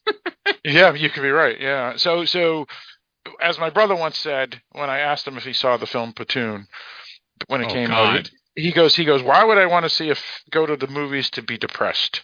I go to the movies to laugh and and have fun." So the point is then, and again, we, we talk about weird films, so this, we're different than my brother, but what is the point of this film if, like you said, Barrett, maybe that's the only point is to talk about people Tragedy. Yeah. yeah. So so is so, and, and I think that's the flaw of the film, the biggest flaw of the film, because I don't like the characters. Well, I don't know that I'd say it's the biggest flaw of the film. I could really get into some tragedies. The problem is we don't have enough. no, no, no, no. For, for, this film, I mean, not a tragedy Right. films. I agree. right. Yeah, yeah. In this film, we don't know enough to be able to empathize with anybody in this film, except for the the girl that gets ro- roped into it. You know, the Right. sixteen year old. Right. So right. And, and she's a secondary character. Right, As she's a- a secondary character, and it's not like you're not rooting for her, but it's just she's going through all this pain, and it's you're living it with her. it's just not comfortable. It's not. It's not really enjoyable to see that happening. Well, yeah, like it's very cringe watching the ma- manipulations that Laura uses on her. You know, when she talks about how she locked her in the room and then pretended that she had like lost it, so she was doing it for her safety. And Right. goes one minute she's like very supportive, and then she's abusive, and then she's a victim, and Oh, just and she's a way she- liar. She's a liar too. yeah. And just and just the way she does that so like watching those sequences again because i'm sure we've all dealt with these type of people before that's it part of brings it too. back it's bad triggers right like Right. that's Yeah. what it was feeling Yeah. for, For me was, like, anybody, you know, it's like everybody has dealt with somebody manipulative, manipulative like that, and that makes it really difficult to watch it because you can see yourself having that happen to you. so i give Right. credit then to evan rachel wood because her portrayal of that type of personality is almost too good Yeah, it's spot on for sure. I, I, th- Like- I think this this could have been a better film if Eva was the lead character. Yeah, relationship with her mother uh, w- was more prominent, and then we see her in the situation she is with the Laura character, and how she gets out of it. And that then it would have been a better film because then we're following a sympathetic character right. rather We than hate- you and when I she under- finally makes that final decision and puts on those shoes and leaves, you'd be cheering rather than going, "Oh well." That because then we follow Evan Rachel Wood. We don't even see any conclusion for her, and Yeah, she's right. ostensibly the hero, right? what i Yeah, really well, like right. That, Oh. That's that's the weird thing is, is that after Eva leaves the the film, we still got like fifteen to twenty minutes of the film of Evan Rachel Wood and her awfulness, and know? her father's awfulness, him and her father's to apologize. Yeah, and and then the director slash writers telling us that we should have sympathy for Evan Rachel Wood, and it's like, dude, I just saw an hour of her torturing this young 16 year old girl and her mother horribly because you know sean you, you just mentioned a bunch of them uh, i mean i could, if we had writ, wrote them down and, and said okay she did this she did this she, i mean it's just horrendous and and yet we're supposed to f- have sympathy for this character it's like What I realized, no, no, Phil, no. Phil, Yeah. is that Yep. these people consulted the people who were the showrunners for the Stand miniseries in 2021, 20 whatever year it was, and they discussed the fact that Harold was the protagonist. Yeah And they decided that in this case, Laura's the protagonist. Yeah. Well, and that and that's the thing. It's it's when you have a protagonist that is really a villain or an antagonist, then it's not good. You know, I I mean, it's, I think it can be good, but in most cases, it's not. Oh, right, right, right. Yeah, I, I didn't. Right, I, I, I, I misspoke. Uh, How semantic Because instead of wouldn't you but say yeah. Taxi Driver, the ostensible antagonist, is the good guy? Yeah, yeah, right, right, right, right. But but he wasn't an abuser. No, I know. Yeah. I'm just saying Right. from the But yeah, from the idea But he's of mentally. a villain. But he has right. But he has behavioral health issues, and he does some Right. bad Yes. things. yeah, yeah. Yeah, yeah. This character here does bad things along with having behavioral health issues. You know, I, And the Yes. bad things she's she does, you would never, as a normal person, do. Right, so right. there is no sympathy. You can't have any.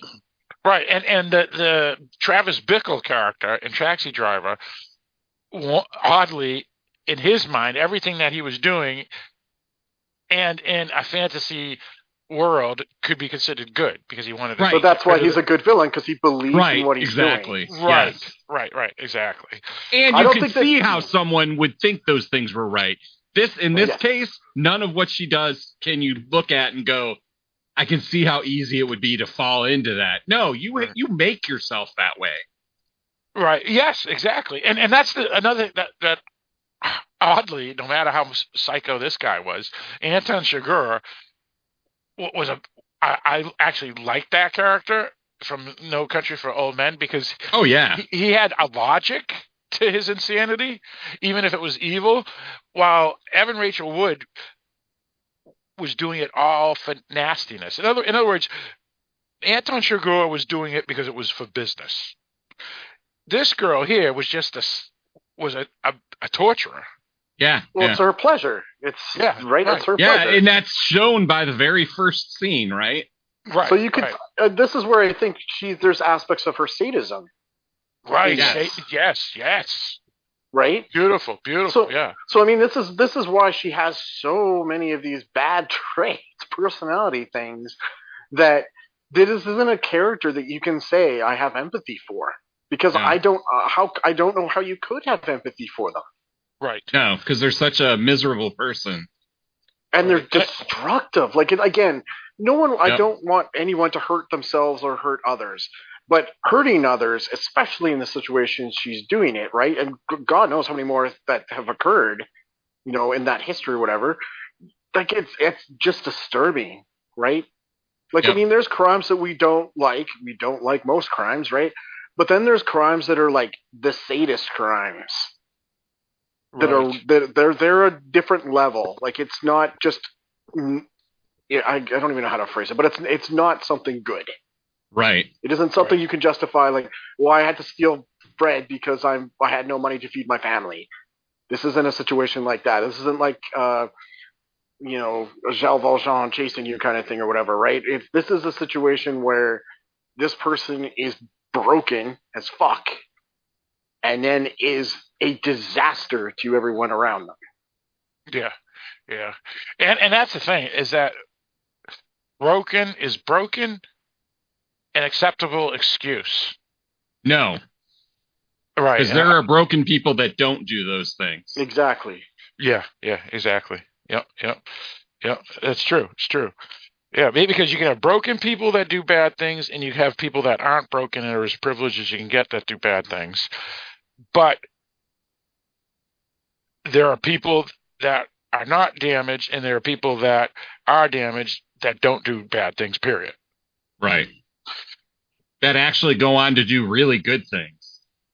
That's right. Right, right, right. Right. And uh, really good things can be anything from philanthropy to just uh uh you know having a family and, and loving their children. You know, so yeah, the they- cycle. Or they Breaking or the they cycle, go to right? They go to help the people that are in the same situation they were in. that, that's Like what I the meant with, character that phil- we that's what I watched. meant with philanthropy. Philanthropy, Artif- yeah, Artifice Girl, right? Where the the character Yeah. dedicates his life to Right. helping children. To- to- yes, exactly. Yeah. Even if his was probably for different He- he reasons, went- it could be revenge or, or whatever, you know. But but it was still it was it was trying for- to correct a wrong, right? Right, exactly. Yeah, Yeah. Try, even if it was for selfish reasons, he was trying to correct a wrong. Absolutely. And then they helped people and they saved kids, and that's a good thing. right. there right, wasn't right, anything she's doing that is good. Oh, Right, she's making more of herself. right. Yes. Yeah. Oh my God! I pray to God that Eva's character doesn't turn into her. Right. That's for sure. I don't think she Yes. would because I think that was the whole point of her leaving. Um, I think Yes. if she'd have stayed with her, she'd have, she'd become more damaged. But she Yeah. realized she realized how damaged Evan Rachel Wood's character was and was getting away from it finally. Yeah, I would, I would concur. Yep. Yep. Yeah. I mean, she'll be damaged in the sense that she'll remember that horrible experience for the rest of her life, but I don't think it will turn her into that type of character. Well, she'll be damaged because she'll find things she liked about it as well as things that were so wrong. Yeah. That yeah, that's what makes the damage.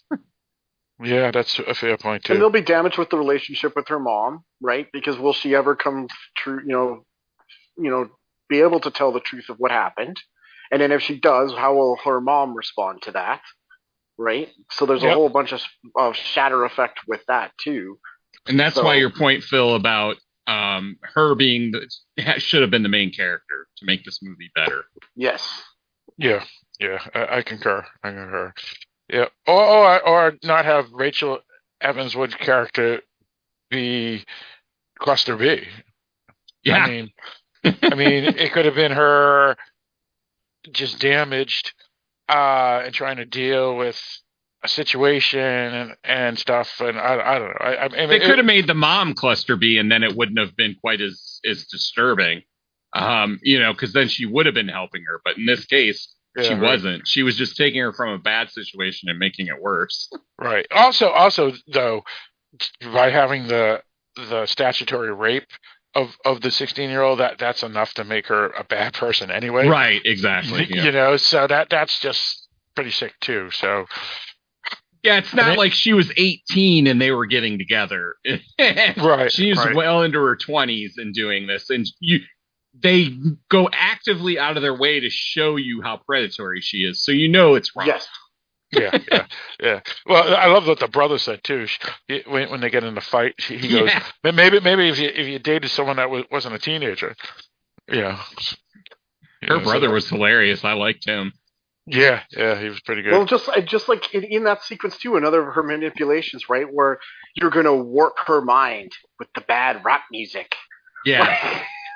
right. she just right. didn't like that she was getting interested in something other than her. that wasn't her, and you saw that that look on her face, where just like seething. She was seething as Yeah. she's watching Eva talk with her brother. Well, it was it was a really good scene because because we see her earlier doing that at the nightclub when At the nightclub, yeah. yeah where where where Eva is talking to uh some guy at the bar and she, you could see that she was really pissed. But when it happens with her brother and has, and and with her brother it has nothing to do with sexual energy like maybe at the bar where you know the guy was talking to her because it was a pretty girl talked to a pretty girl. This was just her brother hang, talking Common interest. common interest. And she gets furious at the brother. And then she gets furious at Eva after when the brother leaves. And and it's all because like you said, Barrett and Sean, Eva is is not paying attention to her when she is supposed to be an object for her, not for her have you know in other words she doesn't supposed to have any free will because everything No. is supposed to be be Laura and Laura only for Eva. And Well, then and Laura it's would just- interesting. Go ahead, Sean.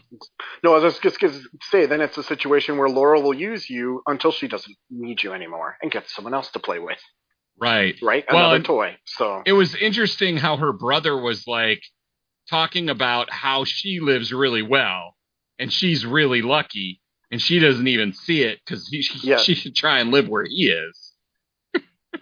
Yeah, right, right. Yeah, because she she's most certainly privileged in the sense that her father bought her house for her, uh, probably bought the car for her, uh, gave her a job. Uh, again, I'm not saying the father's a good man. I'm just saying no, that. no. That- know, yeah. com- com- He's doing that to assuage his guilt, let's be honest. Right, Yes. right. While the brother, the brother doesn't have any of the opportunities that L- Laura has. So Laura is just, um, you know, in his eyes, lucky, and and she can't put herself. Well, as a narcissist, she doesn't look at anybody's other perspective anyway, right? No. Right. Yeah, She so doesn't care it doesn't. it. Doesn't matter. Yeah, it doesn't matter. All she can think is her and her alone.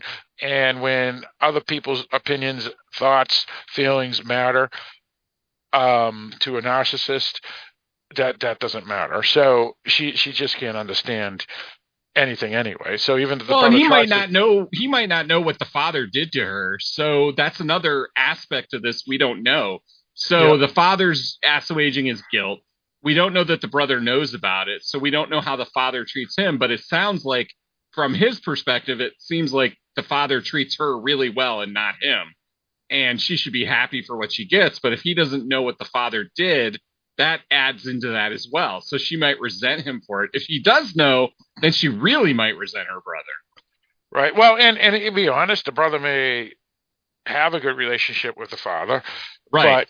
But she most certainly is is getting more than him. So when she becomes a dink to him, he he just he can throw he has to throw stuff in her face, so he brings that up, you know, and and she gets even more pissed, and it's like. There shouldn't have even been an argument in the first place, but you're No. a narcissist fucking cluster B psycho bitch you know, and that's what she is. She's terrible. She's a rotten person, absolutely rotten. And just how fast she goes from being calm to attack mode. yeah. We see it multiple times where she does that. With And Eva then she with her hurts dad. herself. Then she Yeah. hurts herself to get Oh, my sympathy. God. yeah, yeah, yeah. Oh man, I hate that. Well, and, and that's another thing too about the film is that okay, all right, we see her cracking her head against a wall in in like most certainly behavioral health issues, but are we supposed to be sympathetic? I I, I don't know. I mean, you, uh, you you're always sympathetic to people that hurt, but Yes.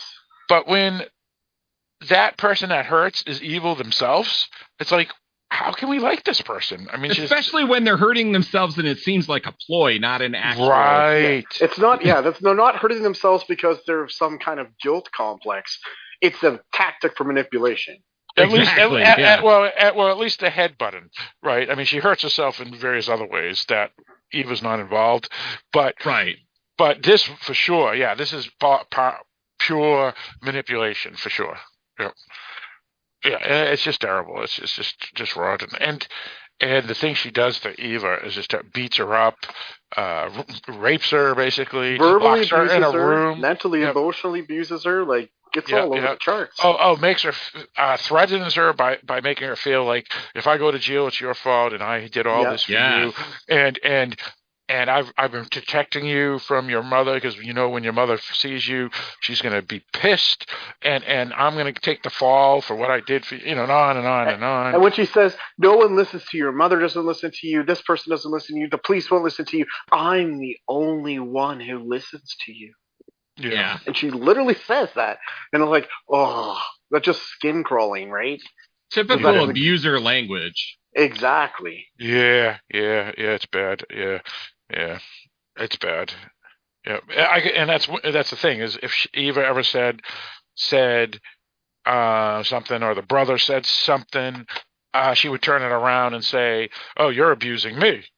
Right. You, Yes. you know, you know, and it's like, uh, no, I'm just pointing out that you know the brother would would say, you know, I love you, I can't, you know, whatever, and and and and whatever, and you're now trying to say that I'm the, the bad person in the relationship, or Eva saying, no, I, I've I've done nothing bad to you, whatever, and then Well, she and would turn it doesn't the dad also become like a victim as well as the victimizer? Yes. Because I she's was- getting all this stuff from him by manipulating his guilt.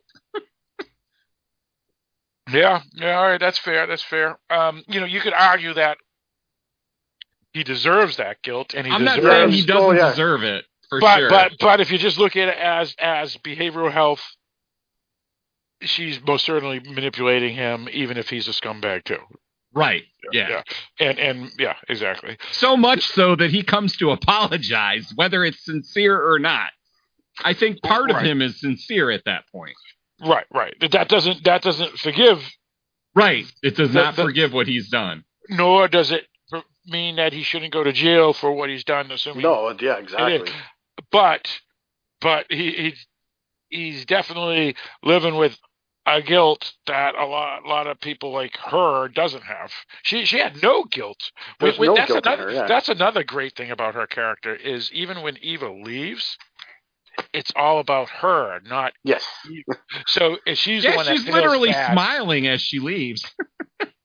Yeah, yeah, right, right. And and and Eva, so Eva is leaves, and then she and the one the person that people should feel sorry for, in Laura's opinion, is Laura. It's because I'm the one that's being abandoned. I'm the one that uh, lost, you know, Eva. When it should be everybody would she should be if she was a normal human being she would say oh my god I, I just kidnapped the girl raped her and and abused her both physically and mentally and and sexually and yet i'm yet i'm the victim not her I need Right. to make different life choices. Nope.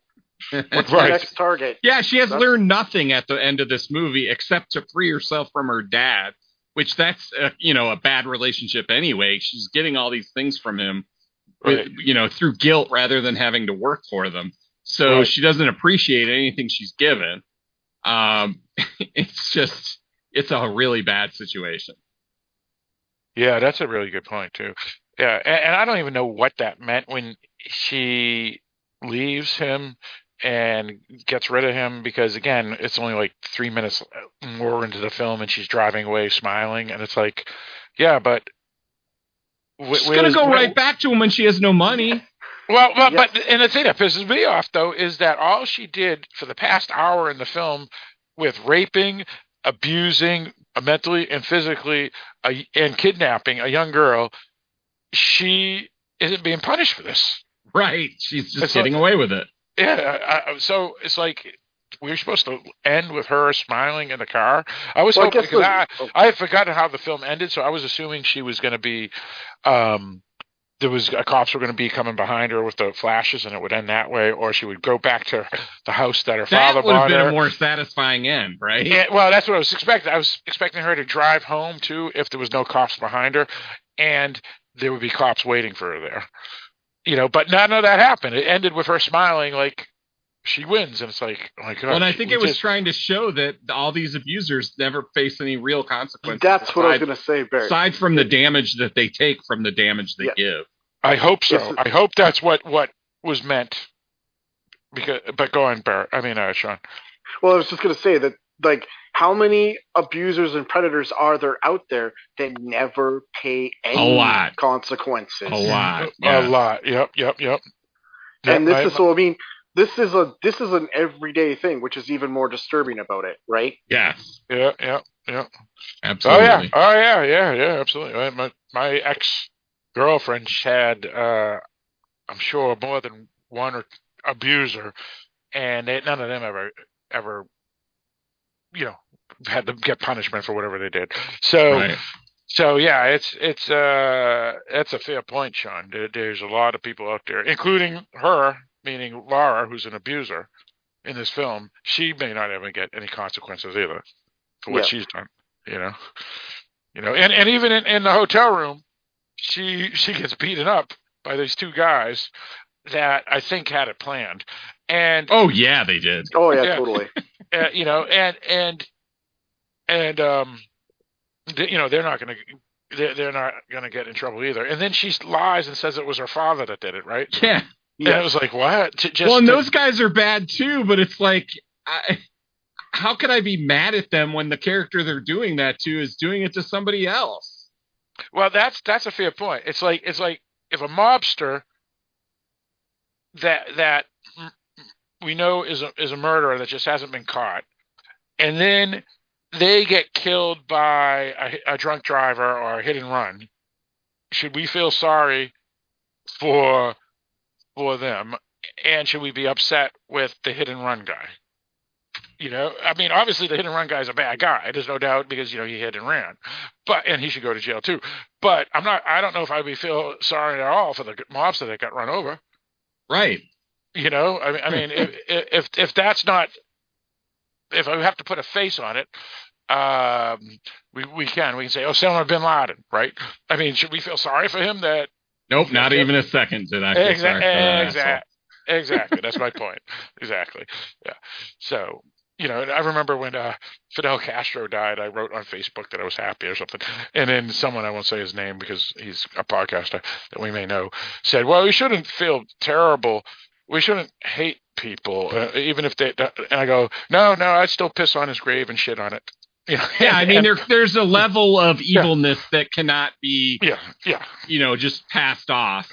And while I can maybe understand what the circumstances that led to their evilness, that doesn't ever expiate their guilt, and it Right. doesn't take away anything they did. So, yeah.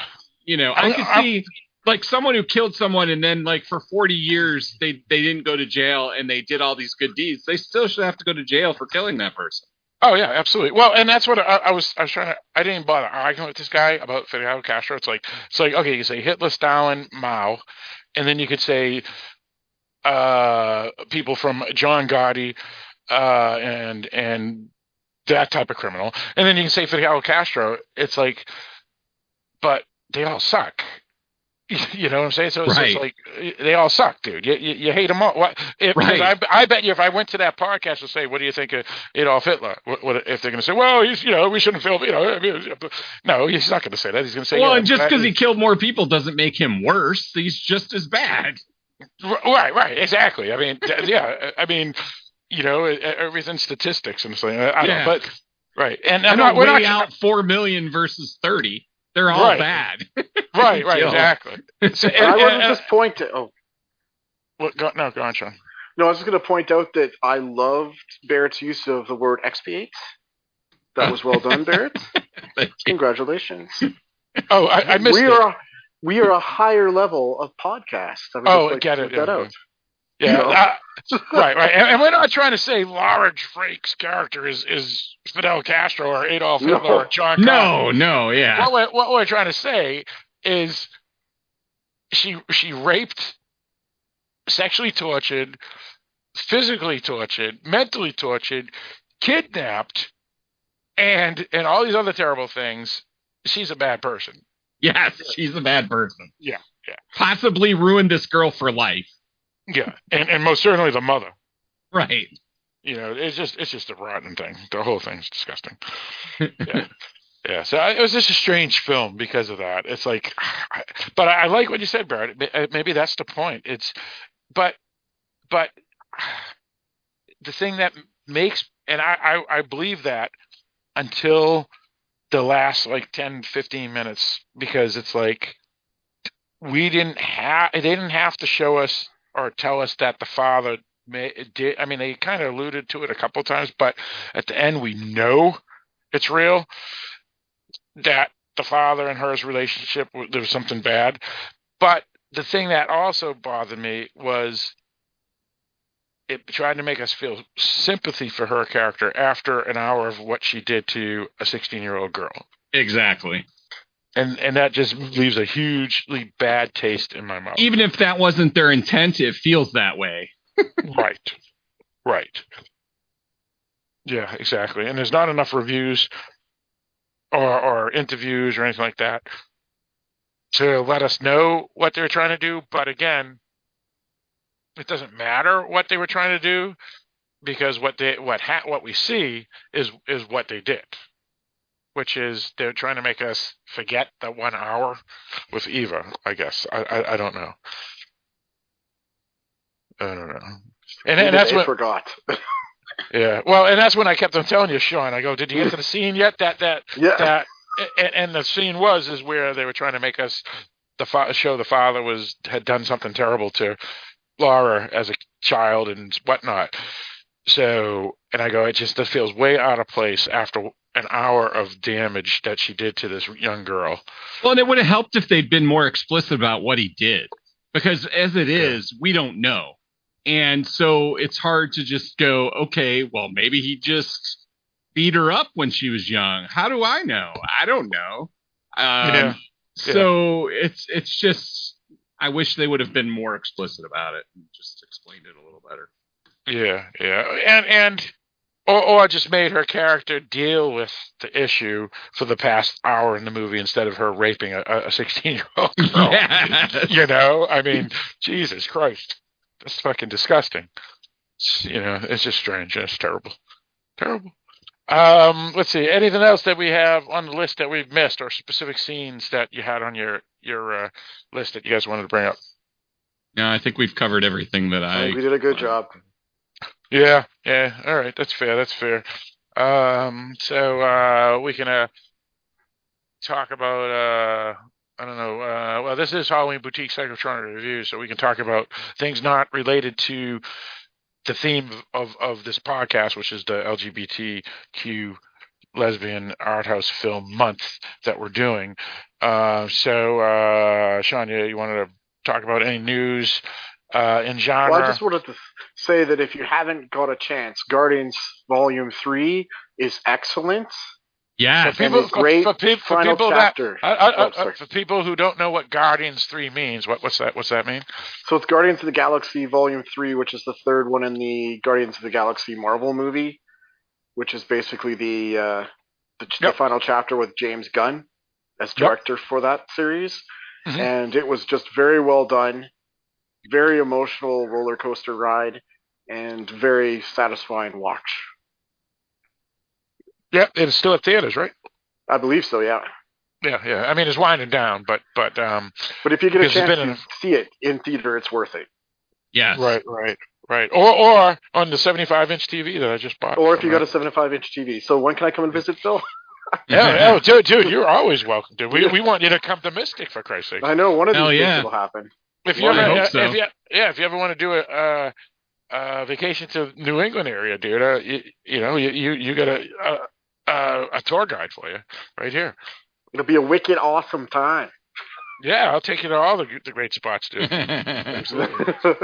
I'll take you. I'll take you to Lovecraft's grave. I'll take you to Salem. oh I'll yeah, that'd be kind of cool. Yeah. yeah, I'll take you to White Mountains and and Atlantic Ocean and all the other cool stuff. I got It'll a lot good of times.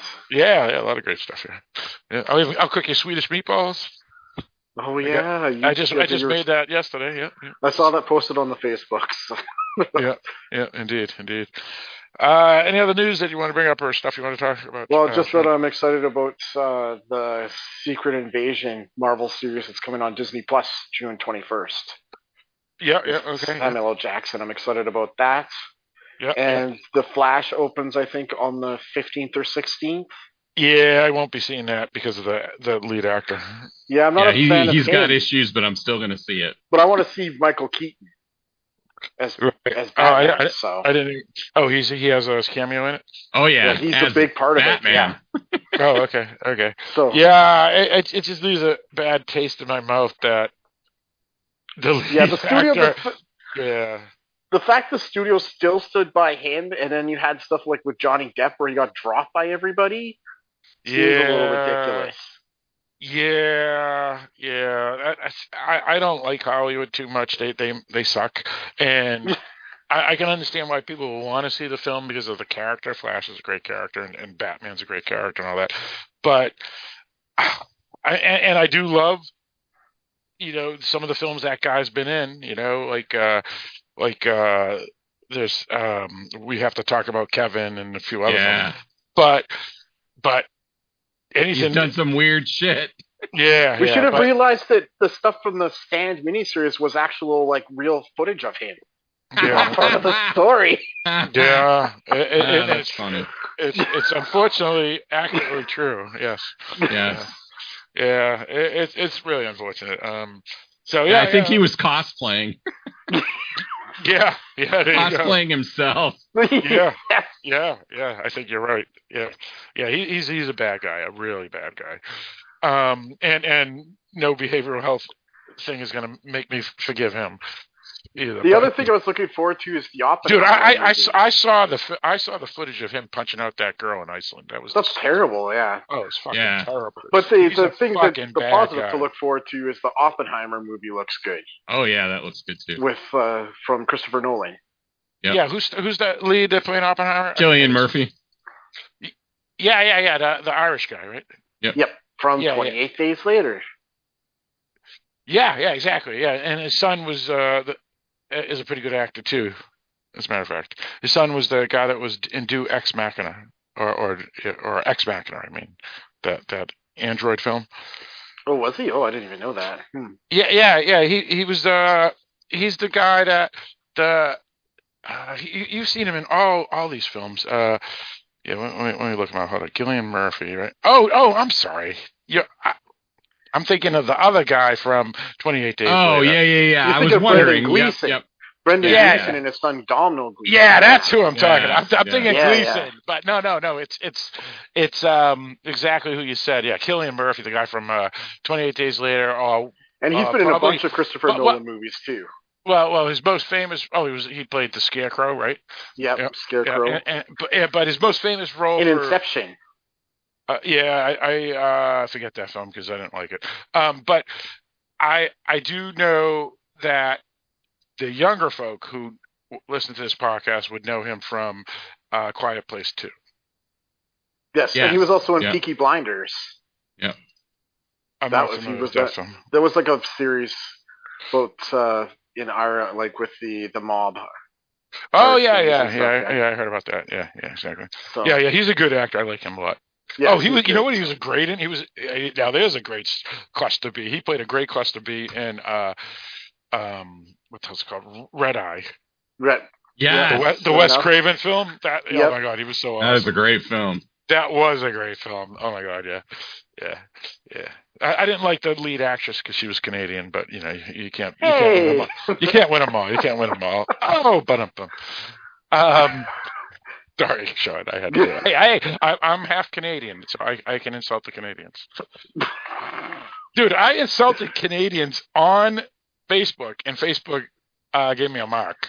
Oh, And I'm like, yeah, and, and I even said I'm Canadian, and it, it didn't matter. It was just so stupid. You know, I, I could have So- ripped the ca- I could have ripped the Catholics, and they would have said that's a great thing because they're fucking That's freaking hilarious. on Facebook. So fuck Facebook. Facebook can burn in the pits of hell. It's for all- fucking bastards. But don't forget to follow our Facebook group. Yes, Yeah, yes, yeah, the exactly. yeah, yeah, yeah, yeah. The Dark Discussions Podcast Facebook group. Exactly. Um, so uh, what else? Um, oh, I, I downloaded and bought um, uh, um, Street Fighter Six. Okay. Yeah, yeah, yeah. So playing playing as uh, Cammy and and Chun Li and stuff. Um, so far, it seems pretty good. Uh, I don't know if it's awesome though because it's they they didn't allow me to skip some of the intro scenes and you have to rewatch them. It's like a minute. It's like oh. I just want to fucking skip it. And also, I feel that the initial release because I bought the uh, you know the the the top release um, for future download content, but I feel that the initial release doesn't have enough in it because you don't have enough like you don't have Cammy's old outfit. It's only her new outfit, and it's like, oh my god, you have to wait. That's for weird. yeah, and, and they only and the character number of characters isn't as many um, as I was hoping for the initial release and stuff. But we'll we'll see, we'll see. Uh, maybe I should have gone with Diablo in, for pre-order instead of Hell yeah, That that's on my list to talk about. Street Fighter. Street Fighter. So I'll, I'll be buying the the Diablo uh, in the next week or so. Um, and then uh, I fin- like, I've mentioned this on the Dark Discussions podcast, but I finished Dead Island two. Um, and that's a friggin' awesome game. If you like horror, uh, zombie games, it's one of the best. Dead Island 2 was so good. I remember I was playing it for the first like hour and I was like, eh, I don't know. And then once you get through the intro sections and you get into um it's not Beverly Hills part, it's the um what I forget what part. Um but it's part of part of LA. Um once you get into that section and the, the hugeness of it, it's pretty awesome. And then you go to Beverly Hills, and then you go over to Venice Beach, and Oh, it's just a great, yeah, yeah, it's it's friggin' awesome. The game is the best. High recommend. Thirty plus hours of entertainment, and uh, I haven't played it now for three weeks because I finished it, and I'm already itching to start with To one of those. again. Hmm. Yeah, yeah, because you get six characters you can play, and uh, I played as the the Asian chick, and um, she after playing, I read that she was one of the harder ones to, to win with, even Oh, though you wow. can you can still win, but but she's not Yeah. one of the better characters. Uh, but I won with her, so I'm, I'll probably play again with one of the other five characters. Um, I'm probably going to do the punk rock uh, retail clerk chick. Um, so it's good. It's a good game. I recommend. Um, Speaking of games, and not to interrupt you, Phil, but Barrett, you've been playing Marvel's Midnight Suns, right? I have been playing it. I have not finished it because Diablo 4 came out, so I'm I'm on that right. he he You're still on. hasn't finished Resident Evil, The Village. The Village? oh my god, and The Village is so fucking good. so dude. Oh good, yeah. Oh my god, it's great. But anyway, uh, Barrett, you said you were you got the Diablo, and and and are you able to talk about Diablo from a few months ago too, or, or is it just what what? Well, I can say that I was in the beta and stuff, um, Oh, and cool. helped test some of that stuff out. Uh, but a lot of people were in the beta, so not that special. But because I Yeah, bought, but you weren't you weren't allowed to talk about it though. right, yeah, yeah, I wasn't allowed to talk about it. Now, um, because I bought it early, I pre-ordered. Um, They should have The just gave it to you free because you, you were yeah, right. They'd be giving up a lot of money. Uh, but they actually, the game gets released tomorrow, but for us who pre-ordered it, we started being able to play last Thursday. Is it Oh, download it- or? Yes, download. Yeah, it's a download Okay. on a PC. Although it's on Okay. other environments like Xbox and stuff too. Yeah, so- I'll, I'll be Right, right. buying it. I'll be buying it on Xbox. Um, now, if if you download it after the release date, can you still get a lot of extras, or or or, or you had to buy it before the release date to get any special stuff, or was the only special stuff I getting think- it a week early? Well, no, I think there's stuff you can get if you buy the more expensive version. Um, Yeah. But the the pre-ordering gave um, if you were in the beta stuff, you got to get certain achievements that give you some visual stuff. That's about it. Oh, okay. Right, right. How many characters can you do? Uh, there's five different classes, uh, but you and, can have and, and they more can be both, slots than that. And they can be boy and girl. Yes, they can. Right, and they're only they're only five classes. Right now, I'm sure eventually they'll come out with more. They do that every time. They want to have Did- a reason to have a expansion pack. Did you did, yep. did did you buy the the most expensive version of the game? I did just because I want yeah, so- yeah, so everything you- always. Yeah, so you may automatically get those expansion packs. That may include expansion packs. I don't think they will be. They didn't. They didn't give any hint of that. Now, like with Okay. Midnight Suns, I bought the um, early release and I paid for the expensive version, and that gave me the first um, season of get downloadable content. Yeah, that's Um, that's what they do now. Is they yeah. call them seasons. So Yeah. you have For to like buy the Destiny next- stuff, right? Yeah, I'll have to buy the next stuff. Yeah. Right, right. Yeah, Dead or Alive did that crap too, where where they they uh, had seasons. So you're not really getting everything when you buy the bit the most expensive. I still look at it as everything just because um, you're getting everything that was released. When they come out with more stuff, they want to make more money, and I get that. Um, these games are not cheap to make, for sure. Right, right. Sure, sure. Um, and if you see some of the cutscenes in this, they're pretty amazing. Um, oh yeah. Yeah. So Is it the I've same?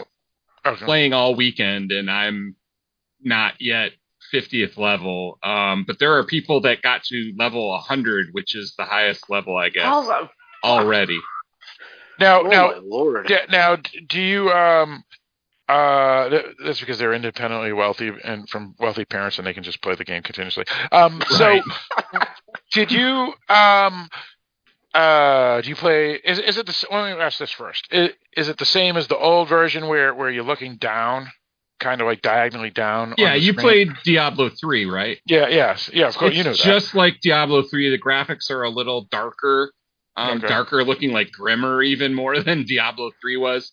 Uh, the gameplay is mostly the same. Uh, when you when you say grimmer you mean more scary or, or desolate or something or, or yeah, dark? there's it's desolate. There, it's Yeah. it's more. Um, the world is one big world, and it's an open world that everybody plays in. Uh, the dungeons you can do by yourself or whatever, or with a group. Um, so you could solo all the way or not, but there are going to be other people in the Can- world. Can can can you log in without having a? It's so an always online right now game. I don't know why they did that. I- I wonder- I wonder- do. I wonder if I have to have Xbox Live to do that, or or just specifically with the game. Yeah, I'm not sure about that. I haven't I haven't researched that because I got it on Right. PC. Right now, um, uh, do you play as boys or girls? I always play as the girl characters. Yeah, I have a friend that does that. I, I always play as boys. I play like myself. Gotcha, gotcha, gotcha. Like it's me in the game, you know, whatever. Yeah, yeah. I see what you mean. Right. Do you have a nickname? Yeah, but I'm not going to say it on here. I don't want people looking me up. Because I go with the nickname when I do my games is Count. ah, I have one like a, a name I use in all the you know games online that I play. It's Right, a right. fantasy name, but I'm not going to say it on here. Nope, So- fair enough, fair enough. You made Yeah, a good, man. you made a wise choice, privacy wise. Well, especially this game because there are a lot of people that play this game, millions. So I don't, yeah, I don't want to be approached or anything. So Right now, do you play a solo mostly, or do you, you just you do it with other people? Um, I have a friend that I play with a lot. Uh, we've both been kind of soloing it just because, you know, it's harder to, some of these quests, it's just easier to just do it on your own. We will Right. play the later game for sure together. Right. You know, we'll So- be doing so all that if- high level stuff. But if you do play it, you, you're you're playing it with your friends, not just random people that online. Is what I'm saying. Well, there are there are big there's so today there was something called a Legion event that I got to take part in, and it was um, anybody on this this world can go fight, and it was just an event, and I got two chests from it, and everybody got stuff from it. Yeah, well, So- that's it. Oh. Um, also, um, do do people who play on Xbox, for example, can they play with people on PlayStation? It's interesting you asked that. I would not have known that until today because I hadn't looked at that. But I saw a tooltip about it that said something about cross-platform play. So yes, you Oh, can see people that are on Xbox on here and whatever other environments they're on. So, you can so, uh, turn it on or off, so you don't have to. But I have it on. so, So, so, you guys could play. So Yeah. that's what I was about to ask you. So, if I when I buy Diablo Four, right, that's what it's called. I, I'll I'll be I'll be buying it for sure because I, I like I put I bought all the prior versions and liked them. Will I? So then I could be able to play with you, even though I'm going to be probably buying it through Xbox. Yep. All right, that's cool. Yeah, so we'll have to we'll have to set up some times. Yeah, for sure. Yeah, yeah. and then then I'm gonna bra- I'm gonna uh, blackmail you like tr- Laura by saying you have to give me and do stuff for me, or otherwise I'm gonna tell everybody your name, your username. This Okay. just got real. It's got real. It's evil, evil. Uh, no, but on a serious note, but yeah, that'd be cool because we were supposed to do that last time, but we never did for some reason. We never did, yeah. We need to do it, yeah. So anyway, that's my gaming news. Um, it's a fun game. I'm really enjoying it. It's not for everybody, but I like the heavy action, fast pace. Um, so moving on to movie or TV news, um, we watched two series that I enjoyed um, recently. One, both were Netflix shows. One was Fubar with Arnold Schwarzenegger. I just thought it was a fun show. Um, it's not a great show, but it's fun, and so that was that was a fun watch. Um, and then we also watched The Diplomat, which was really good. And then the final episode lands on such a cliffhanger that I was like, "Oh my god!" I think you would like the show, Phil. The Diplomat. It's it's really good. it's a drama. Okay, yeah, I'm gonna have to check it out. Yeah, and I'll just mention uh, MGM Plus. Uh, I've been watching uh, the television show From F R O M. Uh, it's really great. It's about um, a group of people that uh, get stuck in this town that's in some sort of weird dimension, and at nighttime, uh, these these zombie mo- vampire type monsters, demons actually type monsters come out to kill people. And so, if you're not locked away in the houses, you um, will be killed, like literally ripped to shreds. And in the daytime, which is the most of the the episodes go, uh, obviously there's some drama and, and soap opera stuff because you just have you know what what can you do besides you know for you know uh, eight ten episodes a season Um, Demon deaths. Oh. yeah, right, right, right. But what they do to to make up for all that crap that you don't have to worry about is that all the the characters are trying to figure a way to get out and why they're there and what this is, you know, similar to like Lost. So um um there's so there's a lot of good stuff going on there. Uh and I I um Mike from the Dark Discussions podcast that me and Barrett do, and, and Sean, you're sometimes guest host, um, mentioned to me the show in the first place. And I texted him this afternoon saying I finished season one and, last night, and then I was uh, begun season two last night. And I told him that the one thing that's great about the show, besides the whole premise and plot, is that there's no characters that I hate. And there's no characters in the show that the showrunners are trying to make me like that I don't want to like. In other words, like Game of Thrones, they tried to make me like Danny, but I fucking hated her from day one because I knew she was evil, and sure enough, she turned evil. And But- you didn't like anyone in House of Dragon. And House of Dragon, I don't like any, any. Right, right. This show here, there is no characters like that that they try to make us like. In other words, there's, there's flawed characters, people are flawed, but but they're not Yes. flawed to the point that they would be in the characters that we just mentioned that are you know they actually do evil things and we're still supposed to like them or something here there isn't characters like that so every character is pretty cool and and i like Um, so that I think is the most positive thing about the, the show. Never mind the, the plot. So it's a good Can show. I throw one show I watched? yeah, yeah, and then we'll wrap up. Then we'll yeah, wrap go up. ahead. It's uh, the White House Plumbers that was on uh, HBO Max Crave up here in Canada that had Woody Harrelson was quirky and very fun.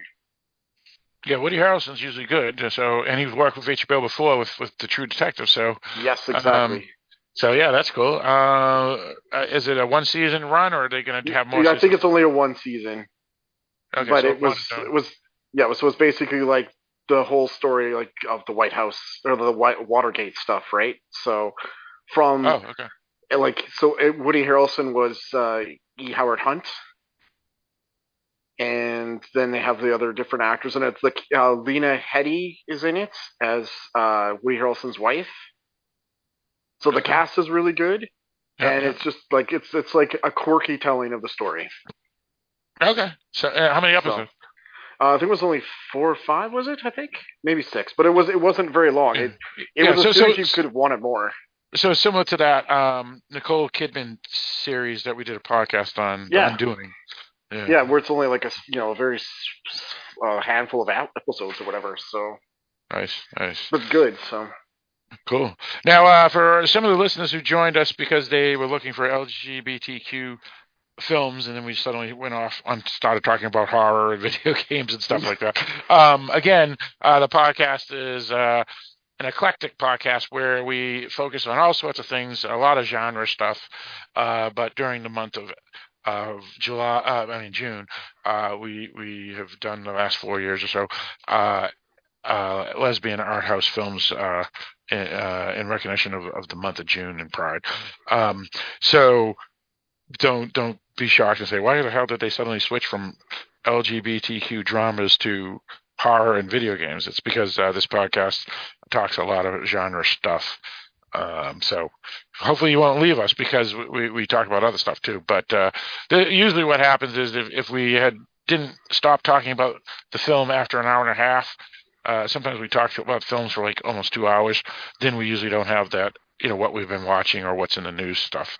Um, so just a heads up uh, how, how it works. Uh, if we have that extra 20 minutes or so, 30 minutes, we, we, then we do talk about stuff like we just did. All right, so let's give our final thoughts on this film here that we just talked about. Before we do, though, uh, uh, Barrett, myself, you, and a couple other co-hosts do the main podcast. What is that podcast on this network? It's the Dark Discussions podcast where we talk about mainly hor- the horror genre. Um, not always. There are exceptions to that rule. Um, Jurassic, uh, the newest Jurassic Park movie, uh, or Jurassic World, whatever you want to call it. Um, I'll always think of it as Jurassic Park. Um, but mainly we talk about horror. And it's a it's a good one. You should listen to that as well. Yep, yep, yeah. Like you said, we do have exceptions like Jurassic World and, and the Artifice Girl and stuff like that. But yeah, we we talk about uh, a lot of good horror films as well. a lot of indie films that people may not have heard of that we uh, let them know about, whether to avoid or not. Um, and Sean, uh, myself, you, Barrett, and co-host Mike just finished up a podcast about two months ago uh, about a television series on HBO. What was that called, and what is that all about?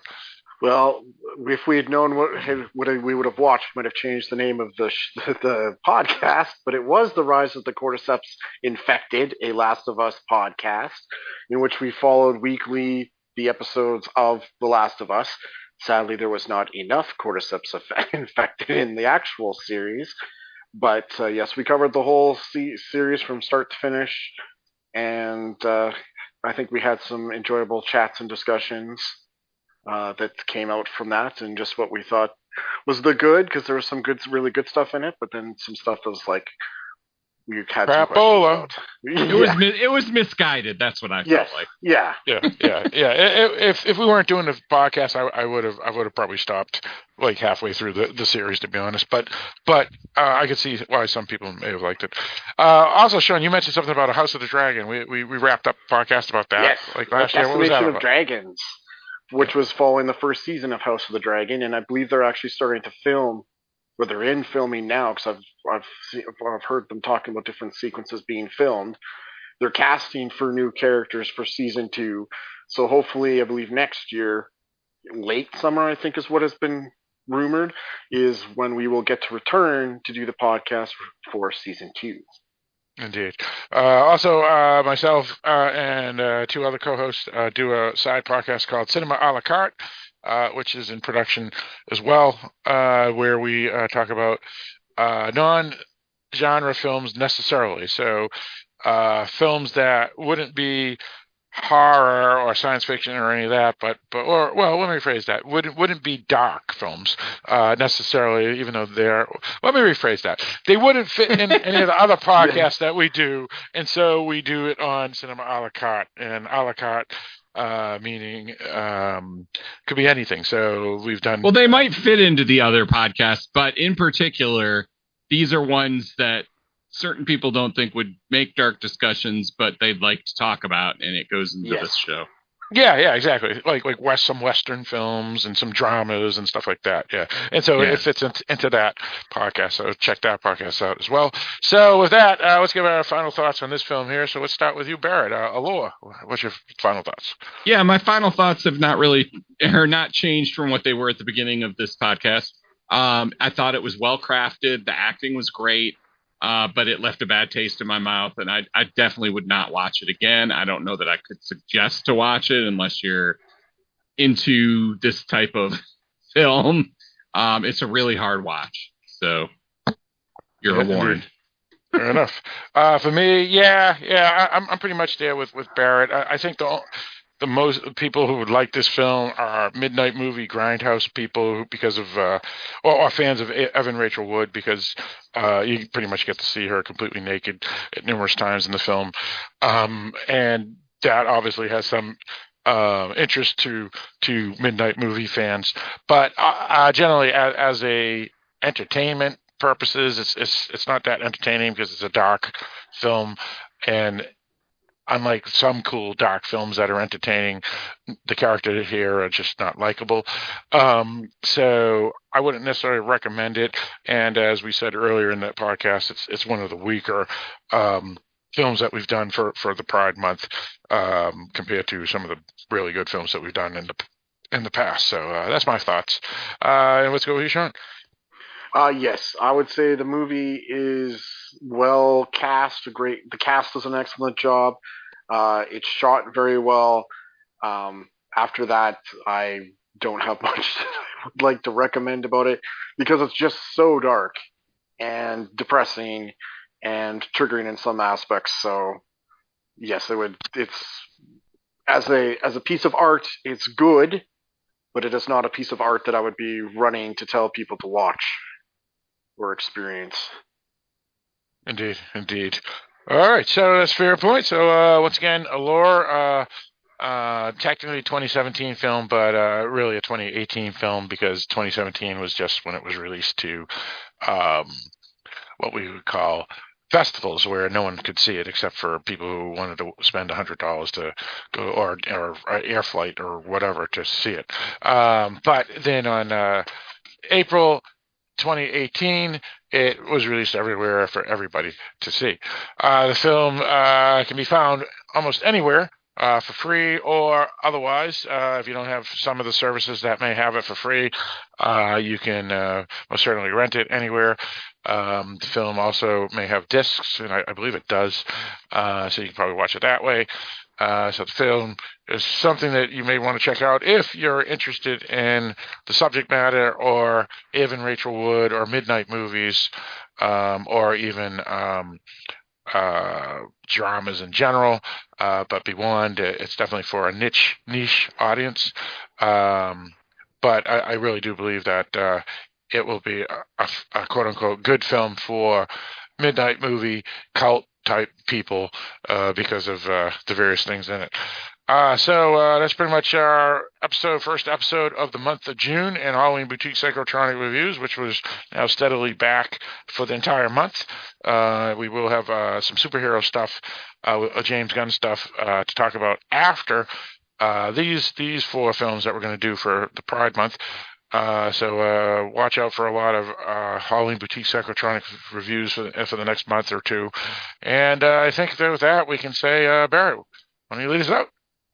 First, before I lead us out, I don't think you said what the date is, Phil. You normally do, but I don't think you Yeah, did. Yeah, he did. case. He did. He did. Yep. Okay. I Yep, just yep. wanted to make sure before we went on. Once once more, the date is uh, that we're recording this is June fifth, twenty twenty three. Thank you. For, for, Um, for, for- for some of our listeners like Pam, who are always curious when we release our or we record our episodes, because sometimes these episodes aren't released immediately after they're recorded. There's Thank the, you. the normal spiel. Yeah. Somehow I it is missed fun. it. He, it is fun hearing an episode we recorded last year. Yes, we, we've done we that a couple done it. times. And, and listening to it, and oh, those were different times. Yeah. Not necessarily not necessarily better times, but different times. Definitely different. Yeah. Yes. Um, uh, so I will lead us out now. So thank you for joining us on Halloween Boutique Psychotronic Reviews. Join us next week when we have another movie of the month, LGBTQ month.